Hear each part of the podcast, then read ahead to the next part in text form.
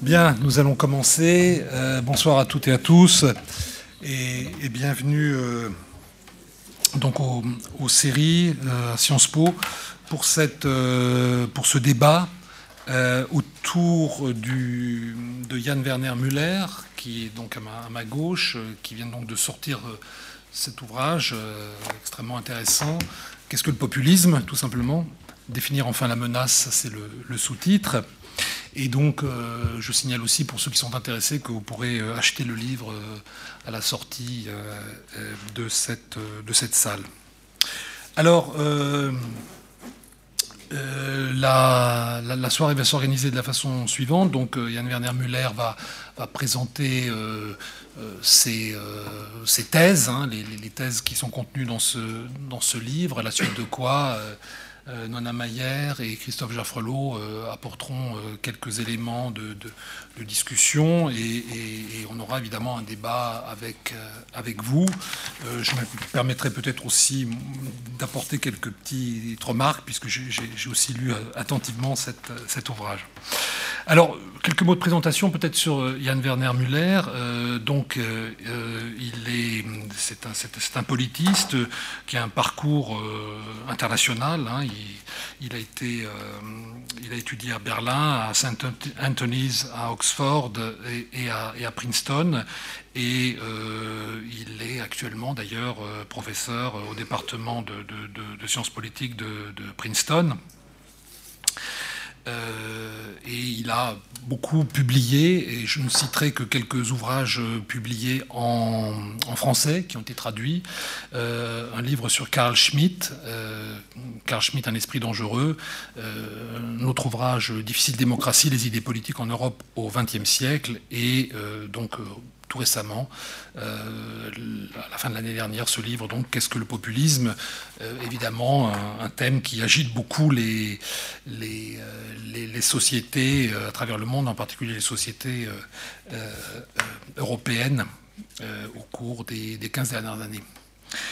Euh, donc son propos sera euh, ensuite euh, commenté par Nona Mayer, qui est directrice de, recherche émérite au, CNRS, au CE, donc dans notre centre frère, si je puis dire de Sciences Po, et je citerai, euh, elle, a, beaucoup travaillé euh, sur, sur euh, entre autres, sur, ces questions liées aussi au populisme et, au nationalisme, en particulier en France, et je citerai là le livre collectif qu'elle a co-dirigé, qui s'intitule Les faux semblants du, du, Front National, et qui est donc paru aux presses de Sciences Po en 2015.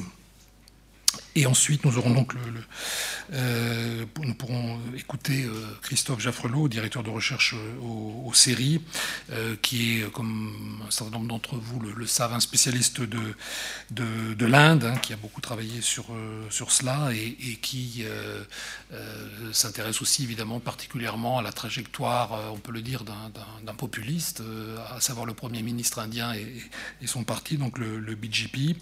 Et, je signale d'ailleurs que dans prochaine livraison d'une publication collective que je co-dirige avec un, collègue euh, sur religion et politique qui paraîtra à la, rentrée. Euh, Christophe a un chapitre précisément sur cette question du, populisme et des rapports entre populisme et religion en Inde. Et je citerai aussi un groupe de recherche qu'il co-anime avec euh, une collègue ici qui porte précisément aussi sur ces questions dont on parlera ce soir, donc un groupe qui s'appelle les, Nouveaux Démagogues et, qui précisément dans une perspective un peu comparative cherche euh, réfléchir à, ce phénomène euh, qui est incontestablement un phénomène, euh, on le voit, international, hein, qui, n'est plus cantonné à un seul pays, mais, qui interroge finalement le, politique plus largement.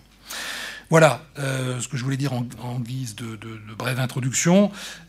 donc je vais passer maintenant la parole à Yann Werner Müller pour qu'il nous nous donne quelques éléments sur son, euh, sur son, sur son projet, euh, sur, son, sur son livre et, sur ses thèses.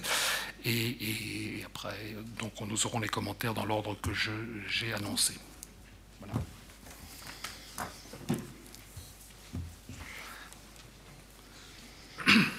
Merci beaucoup pour euh, cette invitation. Merci à vous d'être venu. Comme vous savez, le mot populisme et c'est sur euh, toutes les lèvres aujourd'hui. On a l'impression que partout il y a des populistes aujourd'hui, et certainement il y a une tendance à jeter beaucoup de gens dans le même sac. Bernie Sanders aux États-Unis, bien sûr Donald Trump, euh, Grillo en Italie, en France, évidemment, Marine Le Pen, Jean-Luc Mélenchon, mais apparemment même pauvre Emmanuel Macron. Je, viens de lire dans quelques journaux français qu'en fait, euh, Macron est un représentant d'un populisme dans l'autre, ou même un populisme d'extrême centre. Je ne sais pas ce que ça veut dire exactement, mais apparemment, même, même pauvre Macron est populiste. C'est ce que je veux faire aujourd'hui, c'est de vous offrir trois chapitres pour euh, euh, éclairer un peu euh, mon concept du, populisme. Un chapitre plutôt théorique et après deux chapitres, chapitres plutôt pratiques. Alors, je commence avec, avec si vous voulez, la théorie. À mon avis, populisme, c'est pas un style politique. Aussi, c'est pas une idéologie spécifique. Et aussi, c'est pas une manière de parler au peuple. Apparemment, ça c'était euh, l'élément populiste chez, Macron, qu'il parle d'une manière compréhensible au peuple. Et voilà, le, populisme. Euh, non, c'est pas ça. Et surtout, à mon avis, euh, c'est pas le cas que tous les gens qui critiquent les élites sont automatiquement des populistes. D'une certaine façon, je crois que le contraire est vrai. C'est complètement normal dans une démocratie de surveiller et même de critiquer les puissants. Alors, c'est quoi alors le populisme? À mon avis, ce sont ceux qui disent c'est nous et seuls nous qui représentent le peuple, ou c'est ce qu'on appelle souvent le peuple vrai, ou aussi la majorité silencieuse. Ce sont seulement ceux qui disent ça qui, à mon avis, sont des populistes. Ça veut dire qu'on trouve chez les populistes toujours une revendication d'un monopole moral de la représentation du peuple. Alors, peut-être vous disiez, bon, c'est pas si mal, c'est pas la même chose que, le, par exemple, le racisme, le nationalisme et tout ça. C'est vrai, mais quand même, cette revendication d'un monopole moral de la représentation, immédiatement, a deux conséquences qui, à mon avis, sont dangereuses pour une démocratie. Premièrement, les populistes disent que tous les autres, sont simplement illégitimes. Et ça, ce n'est pas un conflit normal sur des thèmes politiques. Ça, c'est évidemment la nature de la démocratie, quand on a des conflits sur des défis politiques, économiques, etc. Non, avec les populistes, on trouve immédiatement la personnalisation et la moralisation des conflits les autres sont corrompus, les autres ne travaillent pas pour le peuple, mais pour euh, l'Union européenne ou pour euh, les entreprises ou je ne sais quoi. Si vous, pour l'instant, euh, souvenez du, du comportement de Donald Trump, par exemple, pendant la campagne aux États-Unis, certainement la rhétorique de Trump était extrême, mais ce n'était pas vraiment une exception c'était pour un populiste complètement normal. Tous les populistes, d'une manière ou l'autre, disent tous pourris. Ça, c'est l'essentiel de leur discours vis-à-vis les autres, partis politiques, par exemple.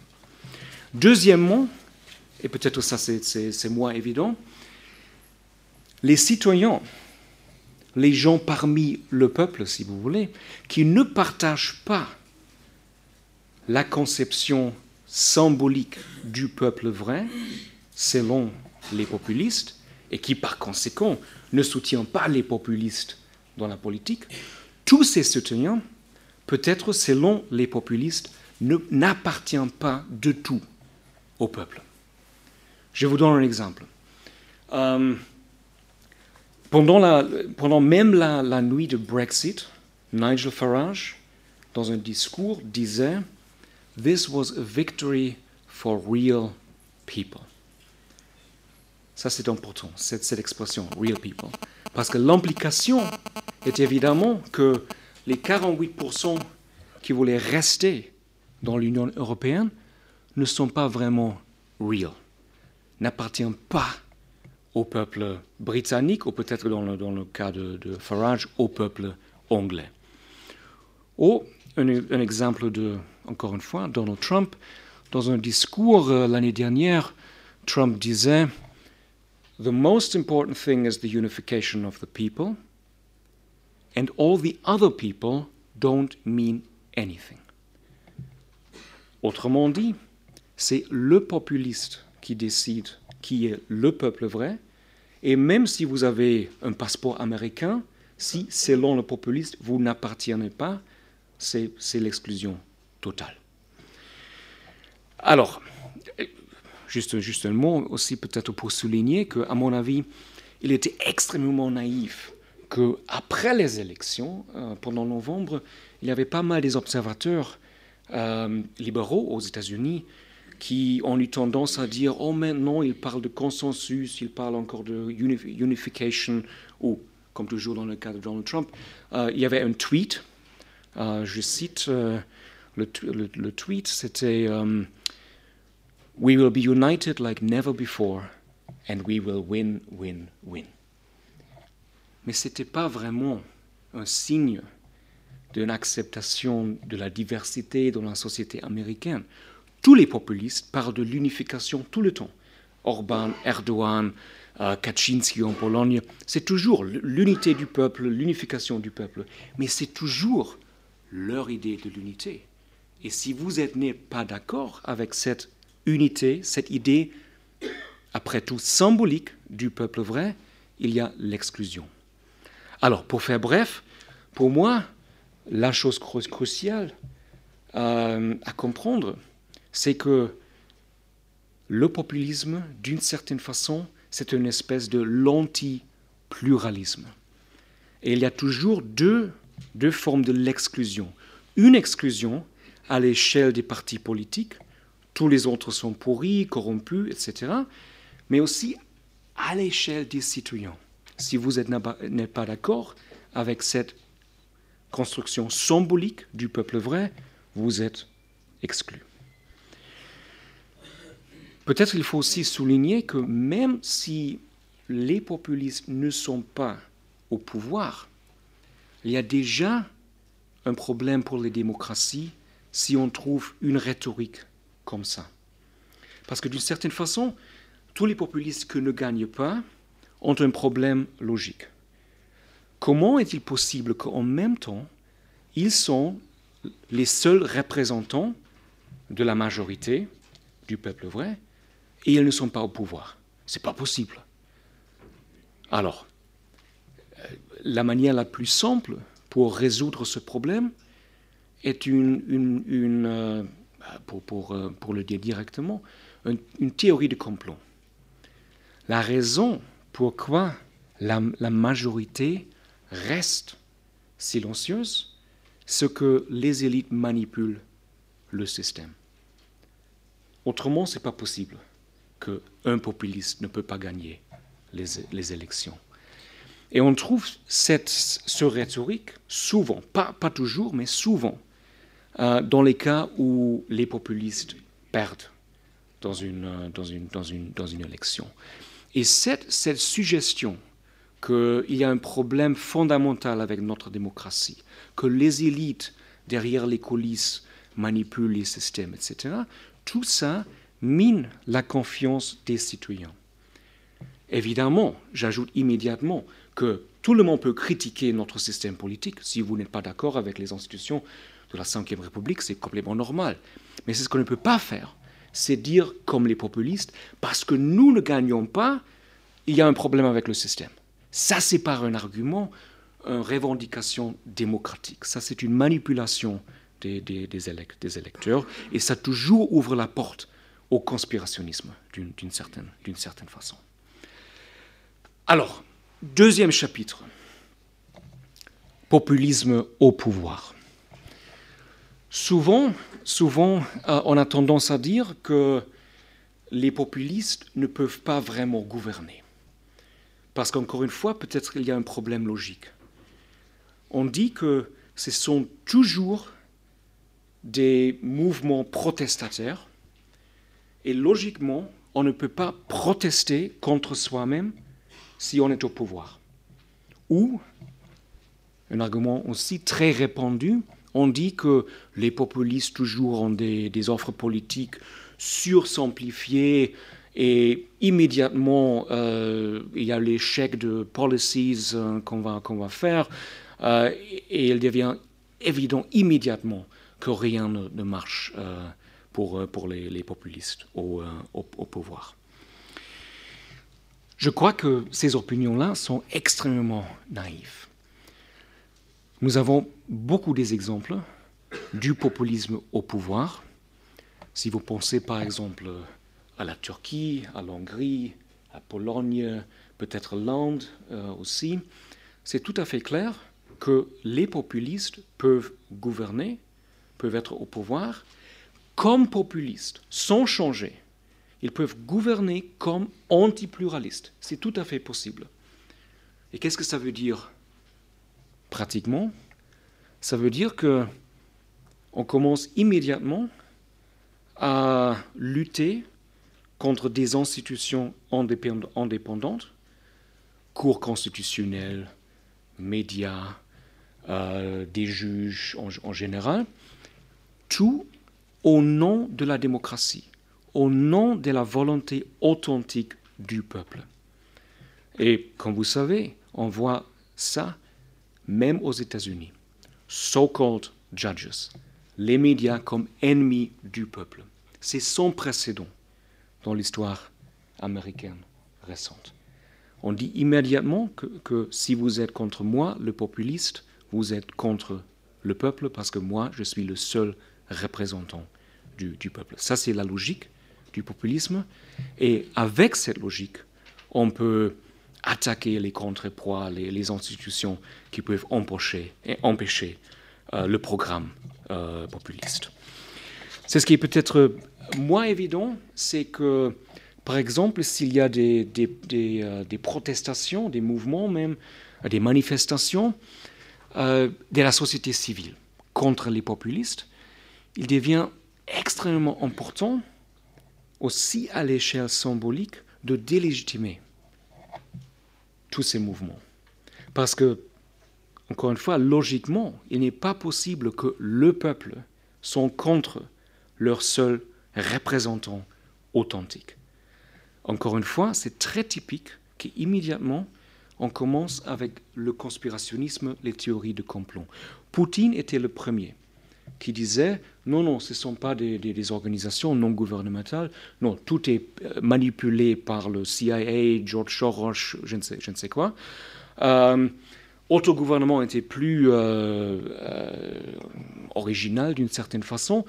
Par exemple, la raison pourquoi on a vu les, les, manifestations en Istanbul autour de Gezi, selon le gouvernement turc, c'était, tout était organisé par Lufthansa parce qu'ils ont eu peur de, Turkish Airlines, euh, la nouvelle, euh, euh, nouveau aéroport à Istanbul et tout ça.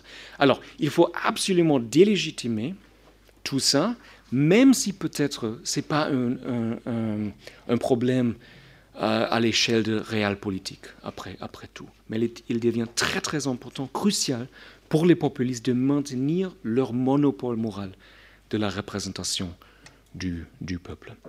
Peut-être un dernier mot. Euh, je crois qu'il est aussi très typique que, d'un côté, les populistes parlent de l'unité, de l'unification du peuple et tout ça. En même temps, ils pratiquement cherchent des conflits. D'une certaine façon, ils ont besoin d'une guerre culturelle permanente.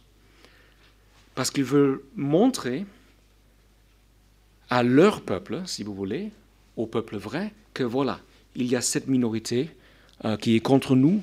Peut-être ce sont même des, traîtres du peuple, comme on dit en Pologne par exemple. Et c'est une manière très effective de mobiliser son propre peuple, le peuple vrai, contre, contre des minorités.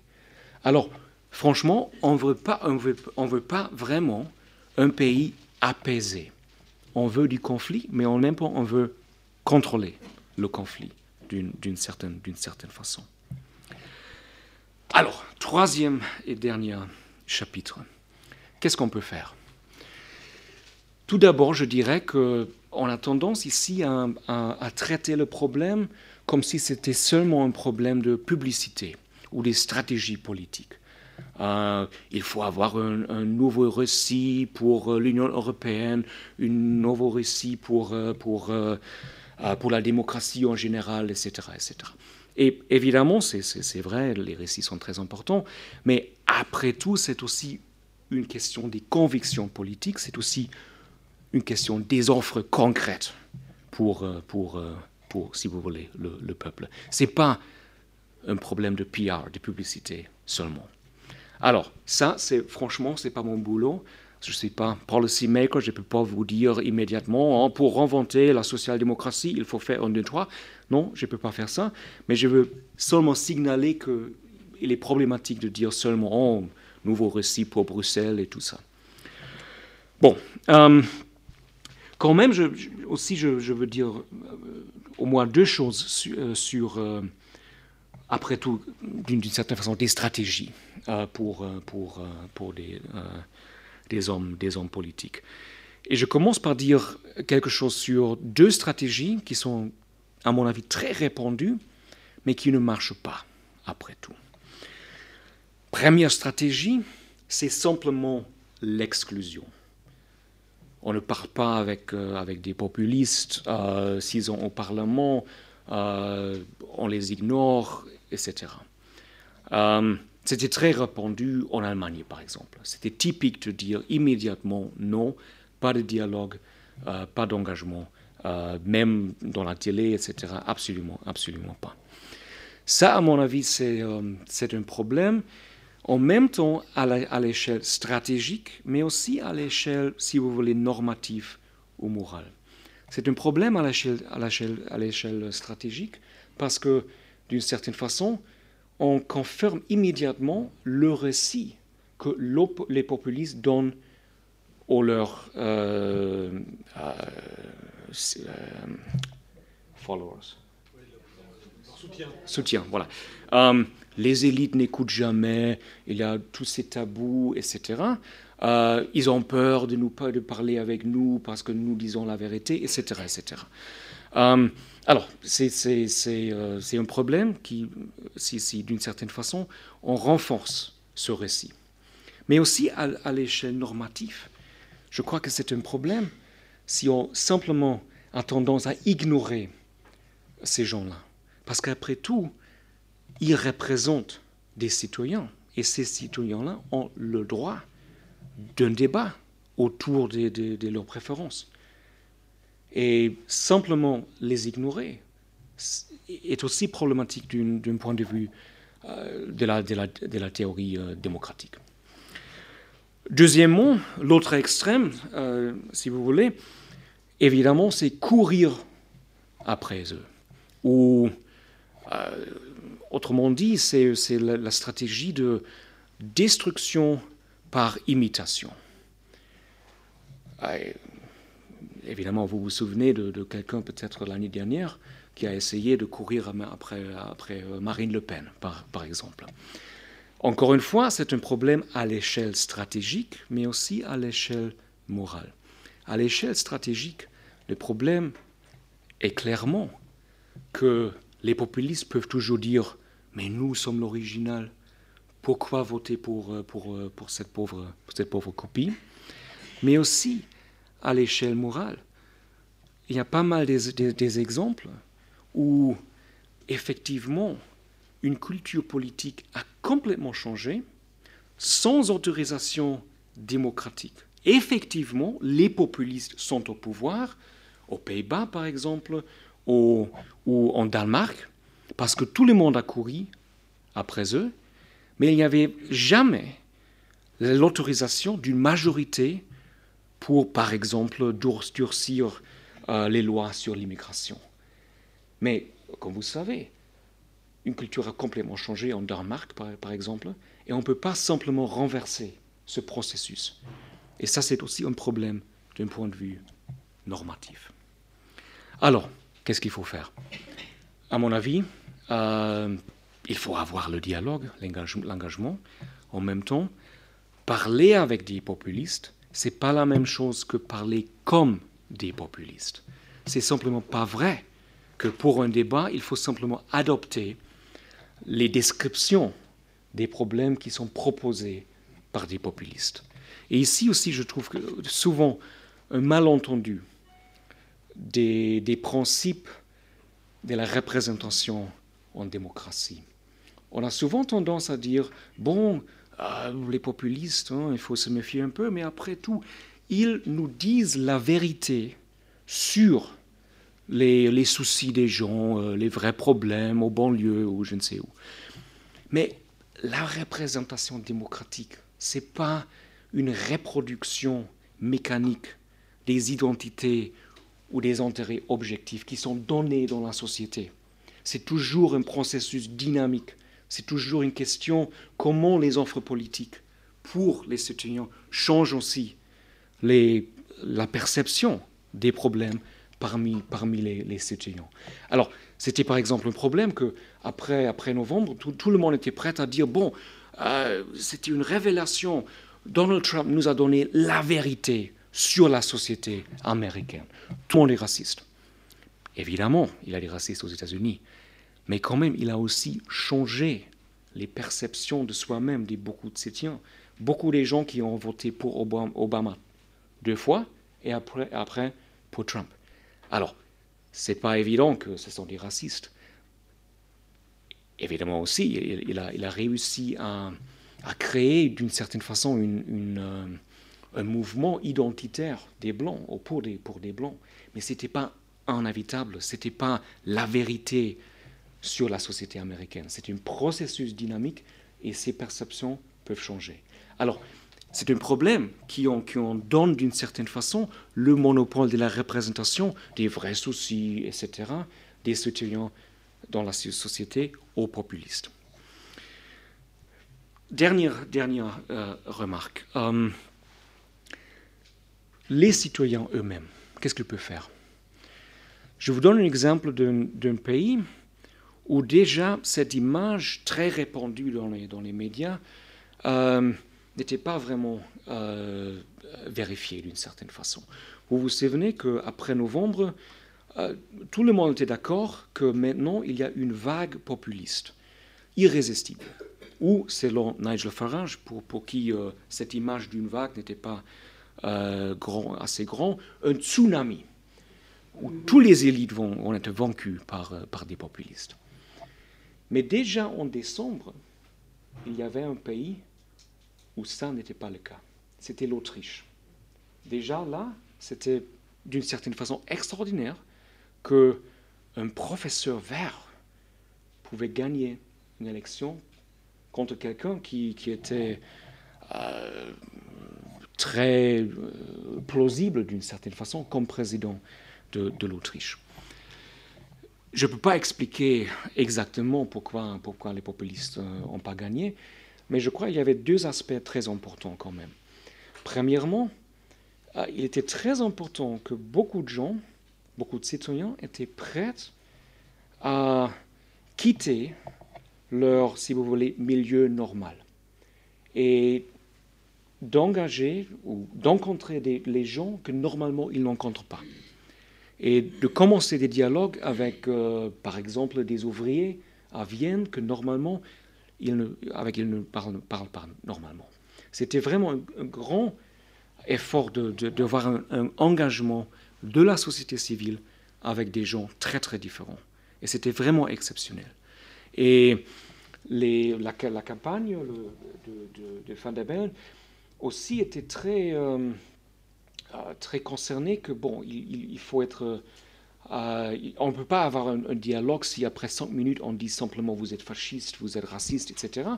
Et ils ont proposé euh, des stratégies pour parler avec, avec des gens que normalement on n'encontre pas. Je ne peux pas euh, vous donner des preuves empiriques sur ça, mais c'était vraiment exceptionnel d'une certaine, certaine, façon. Et comme vous vous souvenez, peut-être, c'était aussi le conseil de Barack Obama dans son dernier discours. Stop arguing with strangers on the internet, start to argue with strangers on the streets. Deuxièmement, et peut-être que c'est complètement banal comme observation, mais, mais, mais, mais, euh, quand même, je crois que c'est encore important, cette image d'une vague irrésistible est aussi très problématique parce qu'après tout, c'était pas vraiment Nigel Farage qui a réussi en Grande-Bretagne, la collaboration d'un parti conservateur ou même au, moins des, euh, des, hommes très très établis comme Boris Johnson ou Michael Gove était nécessaire. Aux États-Unis, ce n'était pas Donald Trump comme candidat d'un nouveau parti de anti-establishment, grassroots, protest, etc. Non, c'était Donald Trump comme candidat d'un parti très très établi et avec le soutien des gens très très établis, comme par exemple Newt Gingrich, Rudy Giuliani, etc., etc., euh, qui a gagné. Et après tout, euh, bon, on peut, parler des ouvriers blancs, etc., c'était important, mais après tout, l'explication la plus importante, c'est simplement ce qu'on appelle aux États-Unis partisanship. 90% des citoyens qui, qui, qui s'appellent républicains ont voté pour Trump. Et c'était premièrement l'identification avec le parti qui était décisif. Pour faire bref, ça veut dire que aux États-Unis, au Canada et en Europe de l'Ouest, aucun populiste a réussi sans la collaboration des élites conservateurs. Et aussi en Autriche, il était très important, je dirais même que c'était crucial, que le parti conservateur effectivement, n'a pas collaboré avec Norbert Hofer. C'était extrêmement important aussi que euh, dans la campagne, euh, l'Autriche profonde, si vous voulez, il y avait beaucoup de, maires, des gens avec beaucoup de crédibilité, avec, des, euh, des paysans par exemple, qui disaient clairement on ne peut pas voter pour des populistes. Parce que maintenant, comme vous savez, on a souvent, cette image que la campagne est perdue, ils sont tout pour les populistes, mais les villes restent bobo, cosmopolites, libérales, je ne sais quoi. Euh, en Autriche, ce n'était pas le cas. Alors, euh, c'est un, argument assez banal, mais j'ai l'impression qu'on a complètement oublié le fait euh, qu'il est problématique de, de, seulement voir les populistes sans prendre en compte le dynamique plus large et sans en particulier voir ce qui se passe avec les conservateurs dans le cas de, ah, effectivement l'extrême, l'extrême droite. Alors, euh, je crois que ça suffit pour le moment. Euh, toutes mes excuses pour mon français, mais je, crois que peut-être il y a quelques thèses que, que. Euh, merci beaucoup, Liane Werner-Muller. Non, je ne vous avais pas du tout à vous excuser. Vous avez parlé un excellent français. Hein. Vous avez fait une présentation non seulement très claire, mais je crois très, très riche, hein, en rentrant dans des, dans des nuances très très fortes. je vous remercie pour, pour cela. Je passe la parole à Nona. Je crois que je vais rester à ma place. Comme tu veux.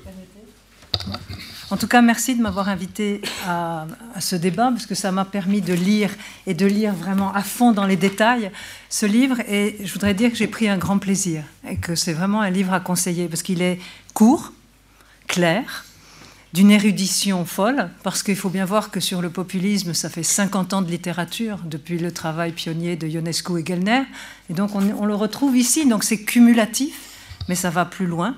En plus, pour les paresseux, à la fin, vous avez les dix thèses résumées. Hein, donc c'est vraiment déjà un petit livre court, clair et pédago. Donc tout pour plaire. Et euh, ce qui était une gageure, c'est d'arriver à faire quelque chose de nouveau sur un phénomène sur lequel il y a tellement été écrit. Et donc je commencerai par les fleurs, après quelques, quelques épines. Mais les, fleurs, donc euh, il y a vraiment quelque chose de nouveau. L'ambition était triple, c'est ce que vous nous avez présenté. La théorie. Ensuite, en pratique, qu'est-ce qu'ils font quand ils gouvernent Et enfin, les remèdes. Et c'est vraiment intéressant parce que vous allez au-delà d'un défaut majeur dans l'analyse des populismes, qui est de dire ah bah ça s'explique par par la demande en fait, par la sociologie des électeurs, par la psychologie des électeurs. Non, là on a une analyse politique. Alors je voudrais juste reprendre encore plus loin dans ce que vous avez présenté, c'est-à-dire les trois apports fondamentaux.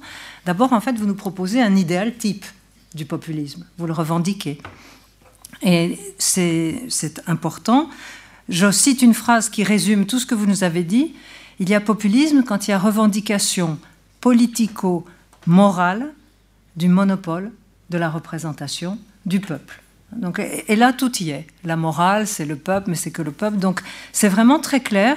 Et ça va au-delà de toutes les définitions. Je pense à Pierre-André Taguieff ou Casmoude, parce qu'il y a tout dedans. C'est pas seulement d'être contre les élites, c'est d'être contre le pluralisme et de dire qu'on incarne le bien contre le mal. Alors, ensuite, au pouvoir, vous êtes passé vite là-dessus, mais ce qui est intéressant, vous nous montrez pour les rares fois où ils sont au pouvoir, qu'ils ont toute une stratégie pour confisquer l'appareil d'État, pour mettre en place un clientélisme de masse et pour discréditer complètement l'opposition. Et ça me semble important à un moment où certains disent bon finalement le parti de Marine Le Pen euh, il s'est banalisé, il s'est dédiabolisé, c'est normal, c'est un parti comme les autres. C'est peut-être un tout petit peu plus compliqué quand on regarde ce qui se passe quand ils arrivent au pouvoir. Et enfin, bien sûr, il y a la troisième partie sur comment on fait, comment on riposte. Et là, ça rejoint, vous, vous faites de la philosophie politique. Moi, je travaille plutôt du côté de la survey research, avec des données, soit de l'ethnographie, soit des données électorales, des données de sondage. Mais il y a une énorme littérature sur qu'ont fait les partis en place face à ces partis. Je pense à Downs, pas Anthony Downs, mais William Downs, qui a écrit Parias in their midst, pour dire comment on fait les partis mainstream. Et il rejoint exactement vos conclusions. Il montre qu'il y a tout un tas de stratégies qui vont de les embrasser, gouverner avec eux, jusqu'à les exclure, les interdire, les isoler par des cantons sanitaires, et que ce qui ne marche jamais, c'est la morale, c'est l'exclusion et c'est la surenchère. Et ce que vous n'avez pas dit et qui me semble tout à fait intéressant, c'est qu'il n'y a pas de solution dans le populisme de gauche. Et ça me semble important au moment où sort le bouquin d'ailleurs qui dit exactement la même chose d'Éric Fassin, Populisme, le grand ressentiment. Ça me semble important à rappeler. Je vous en prenez à Chantal Mouffe et aux autres. Donc voilà tout à fait euh, les choses fascinantes qu'il y a dans ce bouquin, qui est très clair. Et vous terminez en nous expliquant qu'il faut ramener le phénomène à sa juste proportion. C'est dangereux mais pas, pas fatal pas inévitable, et que tout dépend de si les partis en place font ou non un marchepied à ces partis populistes. Donc tout ça, je m'y retrouve. Maintenant, je voudrais poser quelques questions et faire quelques remarques. Il y en a cinq. D'abord, un, est-ce qu'on peut faire un idéal type du populisme? Est-ce qu'il n'y a pas des variétés de populisme? Est-ce que ce n'est pas le risque de l'essentialiser que de le réduire à cet idéal type? Alors parmi les clivages, est-ce qu'il n'y a pas quand même des différences importantes entre populisme de droite et populisme de gauche? Est-ce qu'ils représentent exactement le même danger pour la démocratie? Si je me place du point de vue des électeurs, que l'on compare en 2007 euh, l'électorat Besancenot-Le Pen ou en 2017 Marine Le Pen-Mélenchon, il y a des questions sur la démocratie. Ceux qui soutiennent Marine Le Pen ou son père hier sont radicalement aux antipodes de l'extrême gauche. Il n'y a pas le même rapport à la démocratie, aux libertés, aux droits. Donc est-ce exactement la même chose? Euh, Le deuxième point, ça serait, est-ce qu'on peut dire que c'est absolument pareil d'un pays à l'autre? Parce que nous, on est très marqué par les populismes européens, où c'est en fait plus souvent des populismes de droite, radical right populism. Euh, c'est un peu différent aux États-Unis, mais qu'est-ce qui se passe en Inde, par exemple? Je suis sûre que Christophe va nous dire des choses là-dessus. Qu'est-ce qui se passe au Japon, puisqu'il y a Xavier Mellet dans la salle qui, lui, a fait sa thèse sur euh, les populismes au Japon. Donc, est-ce qu'il n'y a pas des, variétés euh, nationales un peu différentes qu'il faudrait différencier pour faire un deuxième livre, peut-être un, peu plus long que celui-là? La troisième dimension est justement pour les autres pays. Il y a des populismes en Israël. Il y a un chercheur qui vient d'Amérique latine, qui est très inspiré par la qui s'appelle Danny Filk, et il a écrit sur, bon, il y a au moins cinq variétés de populisme en Israël, Mais euh, ce qui est intéressant, c'est que reprenant où il montre à propos du Likoud que c'est pas toujours un populisme d'exclusion, que ça peut être à certains moments le populisme un facteur d'inclusion d'un acteur politique jusque-là rejeté. Et il montre comment le Likoud a été d'abord un facteur d'inclusion des Misraïm, des Juifs orientaux, tandis que quand Bibi Netanyahu arrive, il en fait un parti d'exclusion à l'égard des Arabes d'Israël. Est-ce qu'il n'y a pas une piste là sur l'inclusion, l'exclusion comme facteur euh, de différenciation? Alors, dans deux autres dans ce, type, pour compliquer un peu les choses, est-ce qu'il n'y a pas aussi des degrés de populisme? Est-ce qu'il n'y a pas on est populiste ou on l'est pas? Est-ce qu'il n'y en a pas qui sont plus ou moins populistes? Et enfin, est-ce qu'il n'y a pas des moments? Il y a plein de travaux en Amérique latine pour montrer, je pense à Johnson, montrant qu'il y a des, moments de mobilisation populiste plus que d'autres. Donc là, ça serait pour complexifier un peu les choses. Le deuxième point, ça serait la religion. Quelle relation y a-t-il entre populisme et religion? Il y a plein de bouquins qui sortent aujourd'hui. Je pense notamment à, celui de Nadia Marzouki, Duncan MacDonnell et Olivier Roy euh, sur l'idée qu'ils ont euh, saving the people. Voilà. How Populists Hijack Religion, en montrant euh, comment, face à l'islam d'ailleurs, sur huit des cas qu'ils étudient, c'est une croisade contre l'islam, mais c'est une instrumentalisation complète de la religion. C'est plus de l'ordre du belief, mais c'est de l'ordre du belonging. Donc qu'est-ce que, qu'est-ce que vous pensez de ça? Le troisième point, ça serait les causes. On est un peu frustré parce que vous parlez des conséquences, des remèdes, mais pas des causes. Vous les évoquez un petit peu au passage.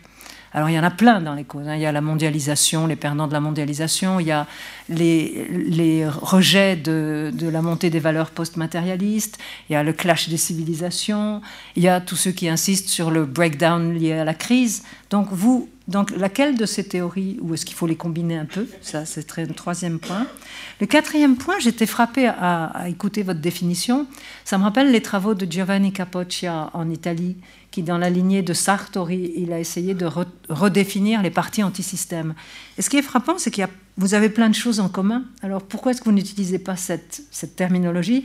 Il explique, il, complique le modèle de Sartori en disant qu'il y a euh, des partis antisystèmes euh, par idéologique et institutionnel. Mais on revient à ça, c'est-à-dire il polarise le système politique, il délégitime les élites et les partis en place. Est-ce qu'il n'y a pas des recoupements entre ces deux approches? Et puis je pense que je vais m'arrêter là parce que j'ai assez parlé. Merci, mais c'était vraiment un bouquin passionnant. Merci beaucoup. Euh, Christophe, tu veux bien oui, je veux bien, mais je suis assez embarrassé parce qu'en fait, euh, j'avais cinq points aussi et il recoupe très largement les tiens. Les grands esprits sont. et en plus, et en plus euh, effectivement, je commençais par euh, un éloge de l'ouvrage que pour les mêmes raisons que celles que tu as énoncées. Donc, pour éviter d'être redondant, je vais essayer de synthétiser et surtout d'insister sur ce qui pourrait être neuf par rapport à ce qui vient d'être dit. Euh, d'abord, quand même, le point important, c'est que euh, je souscris euh, à 100% à l'idée que ce qui définit le populiste, c'est ce rejet du pluralisme. Et qu'effectivement, c'est une façon tout de même assez neuve d'aborder le sujet, parce qu'on avait tendance à l'aborder sous l'angle rejet des élites. là, c'est pas que les élites. Hein. C'est l'idée que le populisme incarne, le populiste incarne le peuple et qu'il est aussi anti-pluraliste lorsqu'il arrive au pouvoir. Euh, et alors là, pour le coup, euh, euh, deux ans de gouvernement maudit en Inde en fait la preuve par A plus B, avec ce que l'on pourrait considérer comme une ethnicisation de la démocratie. Hein. c'est un peu le modèle israélien et, la majorité qui rejette la minorité, les musulmans, les chrétiens, dans une espèce de citoyenneté de seconde classe, en quelque sorte. Alors, là où euh, je vais essayer d'apporter des choses euh, un peu différentes pour qu'on avance, c'est que j'aimerais discuter l'idée que vous avez d'ailleurs euh, redite à, l'oral à l'instant, Yann Werner, l'idée que ce n'est pas un style politique, le populiste. Et je pense que effectivement c'est plus que ça puisque ça va jusqu'à disqualifier l'adversaire hein, au nom de cette idée que le populiste incarne la souveraineté, enfin la volonté euh, du peuple. Mais avant d'en arriver là, très souvent il avance masqué le populiste, hein, et très souvent il n'abat ses cartes qu'une fois qu'il est pleinement au pouvoir. Et pour en déceler la teneur de, son populisme, eh bien, on en est un peu quand même réduit au début à déchiffrer son style, décrypter son style. Et, je crois qu'avant qu'il n'arrive au pouvoir, alors parfois aussi une fois qu'il est au pouvoir, mais c'est quand même un style qui implique à mes yeux trois choses qui sont dans le livre, mais qui sont un peu d'ailleurs euh, délibérément euh, relativisées. Euh, petit 1, une personnalisation du répertoire politique, c'est-à-dire que je ne connais pas de populisme qui ne se soit pas incarné dans un homme ou une femme à un moment donné. Alors parfois ça finit par faire une lignée, mais on est quand même... Euh, ça s'hérite, le charisme. Euh, mais euh, au-delà du charisme, c'est la question que c'est un homme qui parle directement à un peuple et qui court-circuite tous les intermédiaires. Ça, c'est un style typiquement populiste d'appel au peuple. alors, qui invite, deuxièmement, effectivement, le peuple en question à se dresser contre? Et là, il y a une chose que je trouve dans le livre, vous auriez pu plus systématiquement euh, évoquer, mais c'est aussi parce qu'on est en France que je le dis, c'est cette dénonciation constante de la corruption. Hein. Et la corruption, non pas seulement morale, là on ne parle pas que de la corruption morale, on parle des scandales. Et j'y reviendrai pour finir parce que je pense que c'est un facteur de contexte important. Et troisièmement, le style populiste implique un recours au verbe. Il y a un répertoire, il y a un discours, il y a une force de la parole. Euh, et là, c'est Ernest, euh, Ernesto Laclau, encore une fois, qui, qui mérite d'être euh, évoqué. Cette idée que c'est rempli de signifiants vides, le discours populiste. Hein. To make America great again. Hein, et, et, Modi dit en ce moment I am India. Hein. What, does that mean? C'est ça le signifiant vide, mais qui euh, sature l'espace public. Donc voilà, il y, a une dimension, euh, je dirais, de style. Euh, alors, ce style, par contre, et c'est là où, je rejoins Nona et, où je pense qu'il y a une distinction à faire, ne, reflète pas un même populisme homogène. Il y a un populisme de gauche, il y a un populisme de droite, qui n'ont quand même pas les mêmes implications. Le style est le même. Mais derrière le style, il va y avoir des euh, actions différentes. Et, quand on pense aux populistes des, débuts des, Russes hein, du 19e siècle ou des États-Unis ruraux euh, du 20e siècle, ils ont un pouvoir d'émancipation sociale quand même. Tandis que le populisme de droite, il est nécessairement national populiste, il est nécessairement exclusif, fermé, et du coup euh, ne peut pas, je pense, déboucher sur la moindre euh, émancipation d'un tel, d'un quel type que ce soit, euh, comme le premier. Première série de, remarques. Deuxième série de remarques, je serai beaucoup plus bref. Euh, il y a une question très intéressante dans votre livre qui consiste à poser la question, consiste à se demander, le populisme est-il inhérent à la démocratie? Et, de fait, eh bien, la démocratie est le régime dans le cadre duquel s'épanouit le populisme. Et, Bon, c'est pas la peine de faire la liste, là, euh, vous l'avez tous en tête.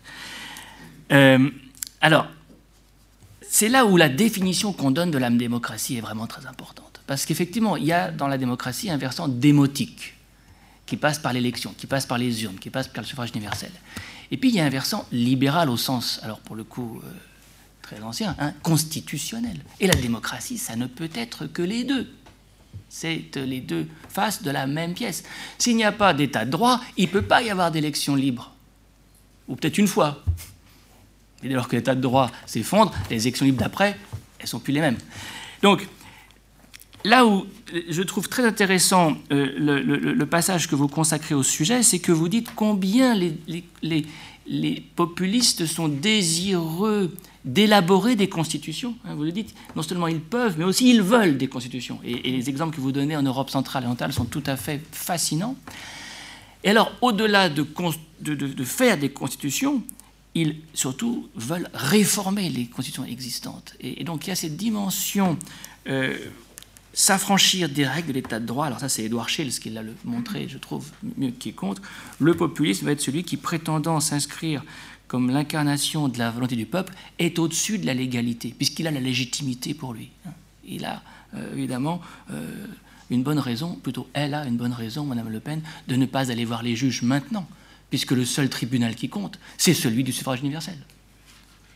Et là, on a, avant même l'élection, un symptôme de rejet de l'état de droit et de, hiérarchisation entre la légalité et la légitimité. Euh, alors, troisième point, et là je rejoins la question que, pose euh, Nona et qui, euh, dans le livre, est abordée de façon assez tangentielle, c'est pourquoi maintenant? Pourquoi maintenant ce phénomène? Et ça pose d'ailleurs la question de pourquoi on a eu des vagues dans le passé aussi hein? les, spécialistes d'Asie du Sud se rappelleront que dans les années 60-70, on a euh, Indira Gandhi, Zulfikar Ali Bhutto, Madame Bandaranaike qui font du populisme, mais de gauche. Mais c'est la même chose, et les, modèles et les modes d'expression sont très comparables. Donc il y a des vagues, hein? euh, euh, il y a des phénomènes de cycle ou de contagion en tout cas. Là, c'est intéressant en tant que politiste de nous demander qu'est-ce qui fait qu'on reproduit des modèles globalement comparables dans différents euh, euh, sites euh, nationaux. Alors évidemment, il y a, et on rejoint la question du coup des, explications, hein, des causalités, il y a évidemment la question des crises. Est-ce qu'on n'a pas de populisme en situation de crise? Alors crise sociale, c'est évident, crise morale, et comme vous l'avez dit, que les partis mainstream courent après les populistes, eh bien, ça ne fait qu'accélérer le mouvement. Et donc, on est quand même face à, euh, je dirais, un contexte.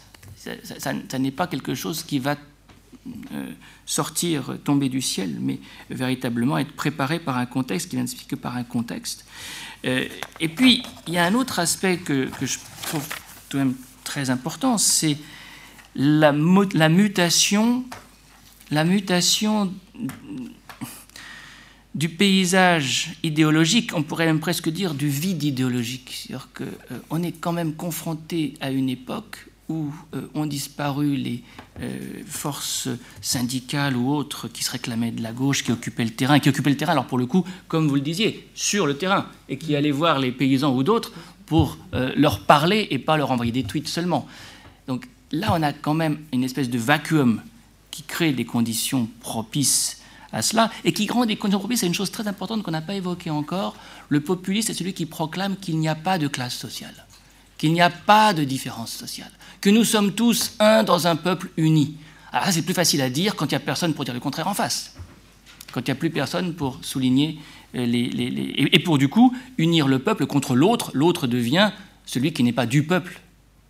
Donc il est évidemment d'une autre race, religion, alors je dirais qu'au-delà, euh, et j'ai presque terminé, euh, il y a un vide idéologique au sens euh, de vide, on pourrait dire méta-idéologique. On vit une ère, bien sûr, de marchandisation du politique, de zapping permanent, où le moloch de l'info continue est constamment nourri par de l'émotion. Et je pense tout de même qu'il y a un facteur aggravant.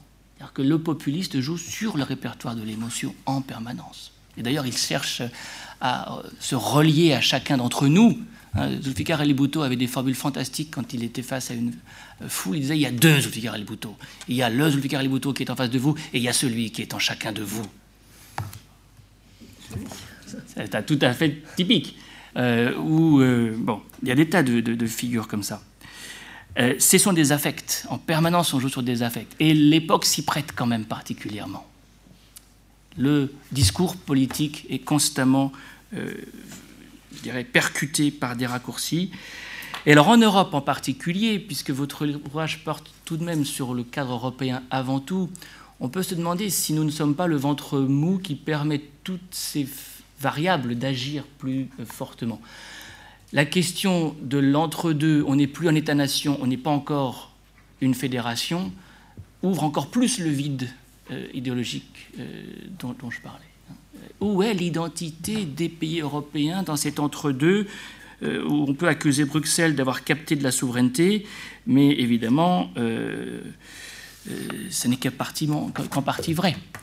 Et, là, je pense que si dans les remèdes que vous listez, on pouvait ajouter quelque chose, ce serait justement de redonner un sens à un destin euh, identitaire de type euh, européen, alors identitaire au sens noble du terme pour le coup, puisqu'il serait ouvert, euh, mais pour franchir ce fameux guet, évidemment je, parle à contre-courant, hein. mais pour franchir ce guet, on est au milieu de ce guet, dans ce vide, dans cet entre-deux qui est une forme de vide. Et du coup, c'est encore plus difficile. On n'est pas aidé par le discours inaudible des technocrates de Bruxelles, mais ça, peut être, ça peut venir d'ailleurs. Alors pour finir, j'aurais juste une question, mais qui est par, enfin, marginale en fait. Vous utilisez dans l'ouvrage une formule qui m'a laissé songeur. C'est celle de clientélisme de masse. Le clientélisme de masse, je, n'arrive pas vraiment à le, conceptualiser parce que pour moi, le clientélisme, c'est euh, ce rapport entre un patron et un client, en quelque sorte. Hein. Donc il y a un échange réciproque, en quelque sorte. Il y a une espèce de. Euh, oui. Euh, mutualité, le mot est trop fort, mais en tout cas, échange réciproque, échange de services. Euh, très fort. Le patron protège le client en échange de, quel, en échange de quoi euh, le, client va soutenir le, patron. Or, le populiste, c'est souvent un démagogue qui promet beaucoup, mais accorde très peu. C'est-à-dire que euh, pour qu'il y ait clientélisme, il faut qu'il y ait du donnant-donnant.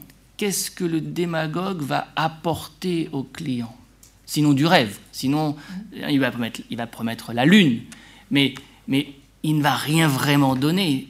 Alors, c'est pour ça d'ailleurs que les élections du coup d'après ne sont pas aussi libres que celles du premier coup. Parce qu'après 5 ans ou après 4 ans, eh bien, il faut trouver quelque chose à vendre d'autre. Ou alors empêcher l'élection d'avoir vraiment lieu dans des conditions qu'elle avait au début.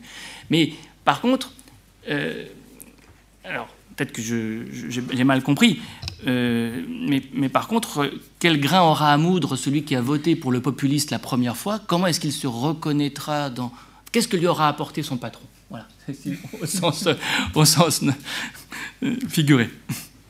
Et, effectivement, je m'associe à, Nona pour euh, recommander la lecture de, cet ouvrage, par ailleurs remarquablement traduit de l'allemand.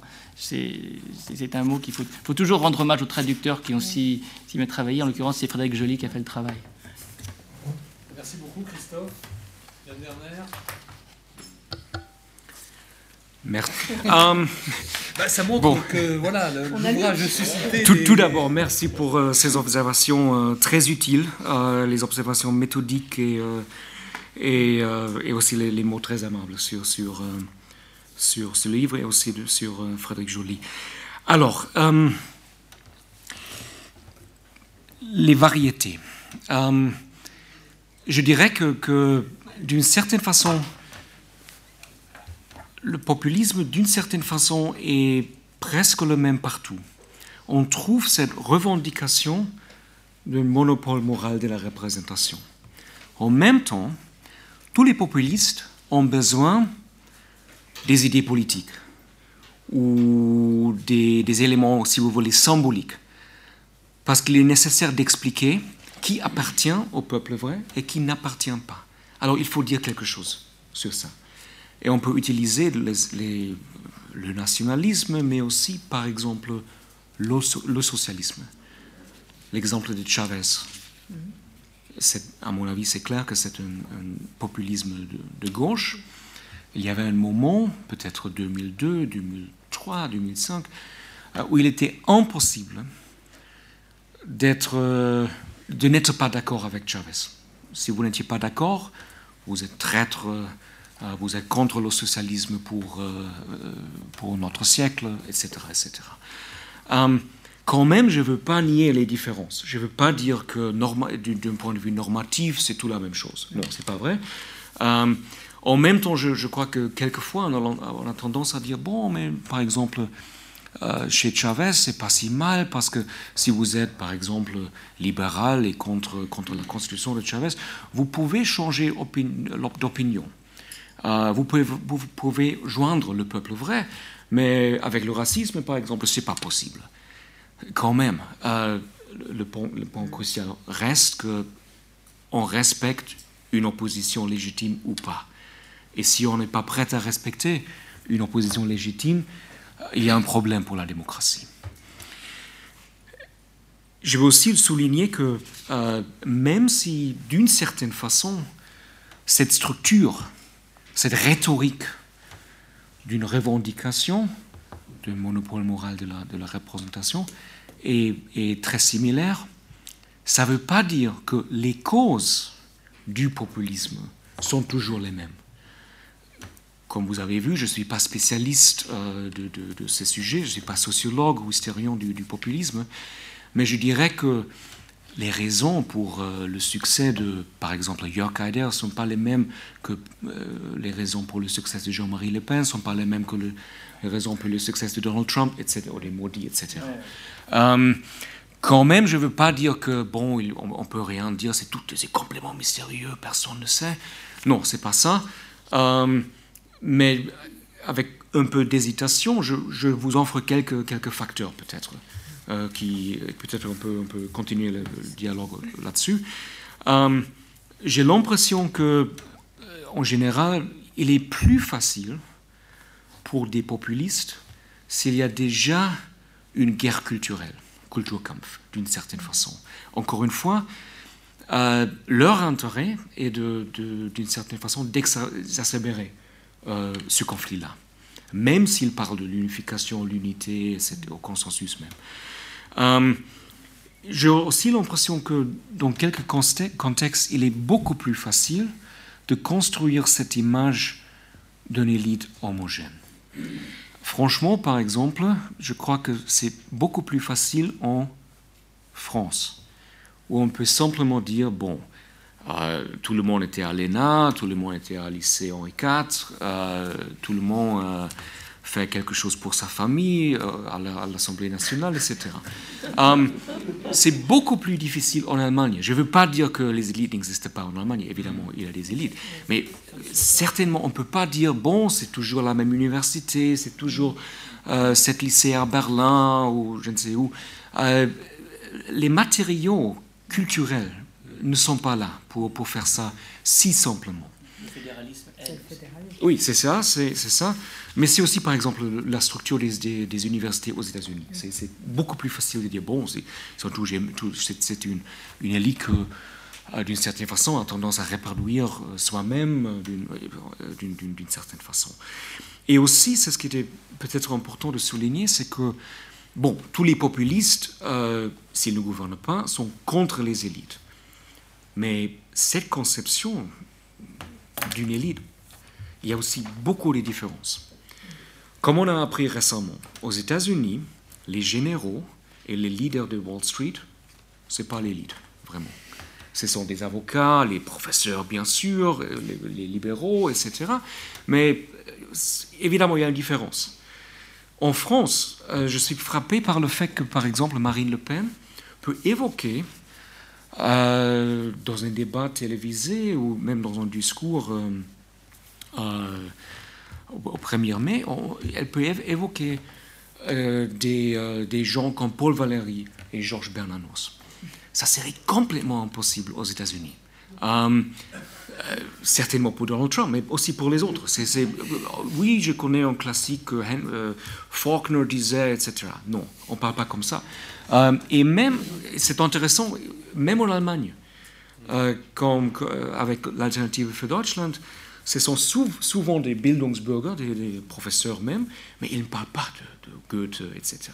Alors, il y a des, des, différences assez subtiles, mais je crois assez importantes.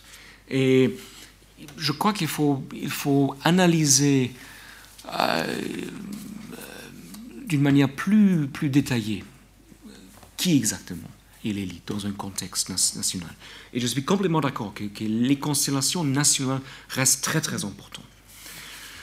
Quand même, je dirais aussi que euh, peut-être euh, notre époque est caractérisée, et beaucoup de gens ont dit ça, est caractérisée par un conflit entre, pour faire bref, euh, ceux qui vont plus d'ouverture.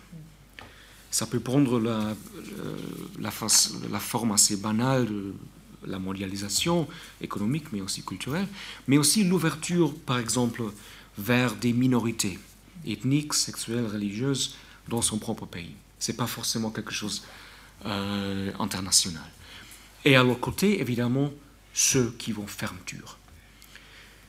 Ces conflits est, je crois, réel. C'est comme le conflit entre travail et capital, campagne et ville, etc. Ça ne veut pas dire que les populistes vont gagner partout, mais c'est un conflit qui, qui permet aux populistes d'offrir quelque chose. Parce qu'ils peuvent dire, bon, c'est nous qui vous offrons un argument identitaire. Où sont les frontières? Qui est le peuple vrai? Etc.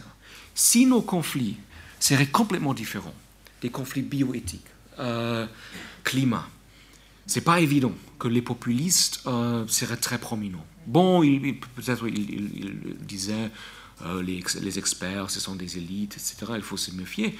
Mais au-delà de, de, ça, peut-être pas grand-chose à dire. Mais sur des conflits qui ont cette, cette dimension identitaire, ça ouvre la porte à un discours populiste. Quand même, ce n'est pas déterminé. on, peut avoir des arguments, même pour la, fermeture, sans être populiste.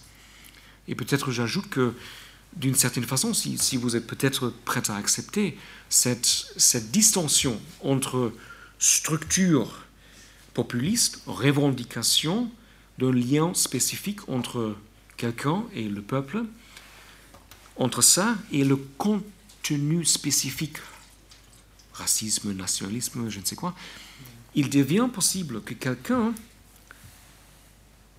continue à offrir, par exemple, un argument contre l'immigration, mais cesse d'être populiste.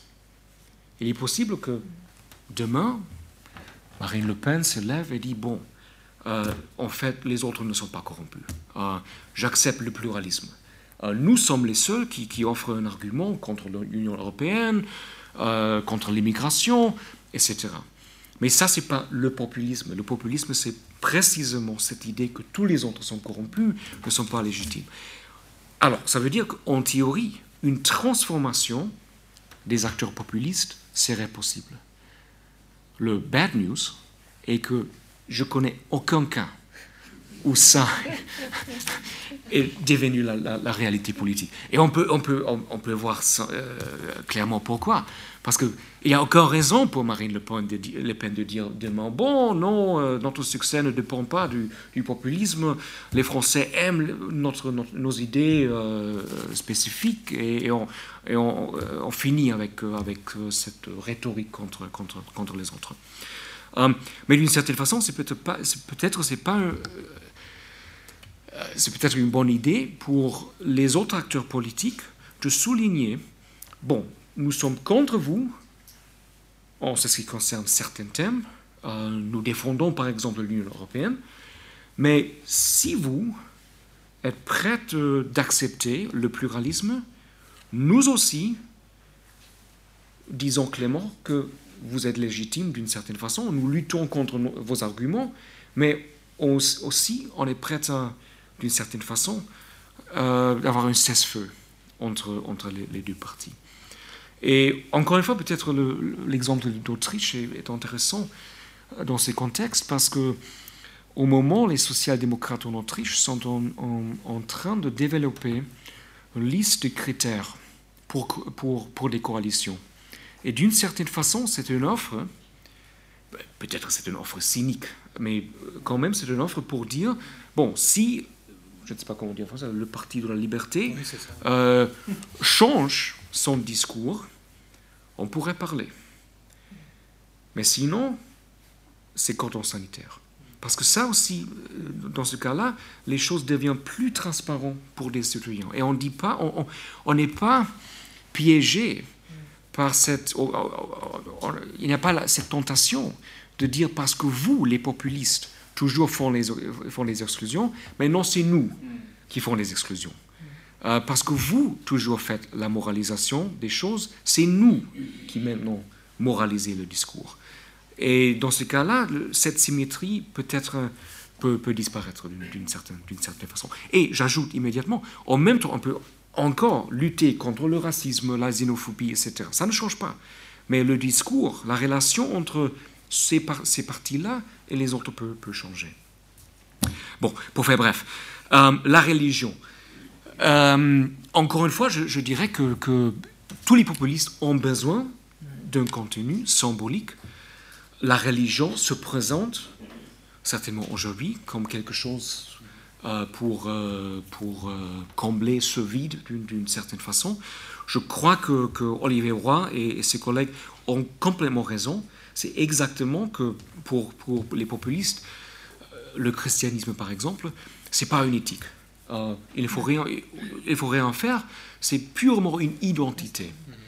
Euh, on ne peut pas reproduire ça en français, je crois, mais, mais c'est exactement euh, juste de dire c'est simplement belonging. Mm. Euh, et c'est pas une question de, de, de, belief, de croyance, et c'est pas, et certainement c'est pas une question de, de, de comportement. Euh, c'est simplement dire bon, je suis chrétien, je suis contre la Turquie, les musulmans, et ça suffit pour des gens comme Orban, Kaczynski et, d'autres.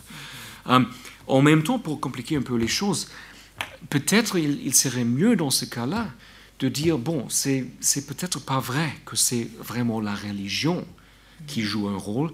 Effectivement, c'est simplement le nationalisme. Parce que c'est la, la, Pologne catholique. C'est pas vraiment le catholicisme en général qui est important pour, euh, pour, pour des, acteurs, euh, des acteurs euh, comme, comme ça. bon. Oui, deux, points. bien sûr, bien sûr. Deux points. Euh, je, me méfie un peu de, de ces théories qui, euh, qui, euh, qui disent que, bon, il y a ces grands cycles historiques chaque 30 ans d'années, on va voir les populistes. Je sais que ce n'est pas votre théorie, mais il y a, il y a des gens qui, qui, ont des, choses comme ça. franchement, je ne vois pas ça. Évidemment, il y a, il y a des, euh, constellations, d'une certaine façon. Euh, je ne veux pas dire que tout est arbitraire, non pas du tout, mais, mais c'est ce déterminisme que, bon, euh, peut-être ça dure encore dix ans, mais après ça, il y a la paix.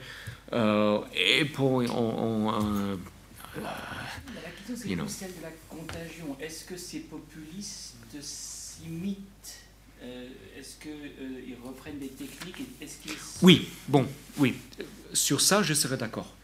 Euh, je crois qu'il n'y a aucun doute que, par exemple, euh, Kaczynski a appris, a appris beaucoup de Viktor Orban. Voilà, on, pourrait même imaginer un petit, un petit livre. Euh, voilà, 10 points pour décevoir l'Union européenne, 10 points pour offrir un argument contre, contre la société civile et dire ce sont des foreign agents et tout ça. Non, vous avez vous avez raison, il y a même, on pourrait même dire, il y a un, art de gouverner comme populiste. Mm-hmm. Et euh, heureusement, au moment, il n'y a pas un Machiavel du, populisme, mais on pourrait imaginer quelqu'un qui, qui, explique précisément ces, ces techniques, euh, ces techniques-là. Il y a des compagnies qui vendent des kits de communication. Oui. Euh, et ne sont pas. Oui.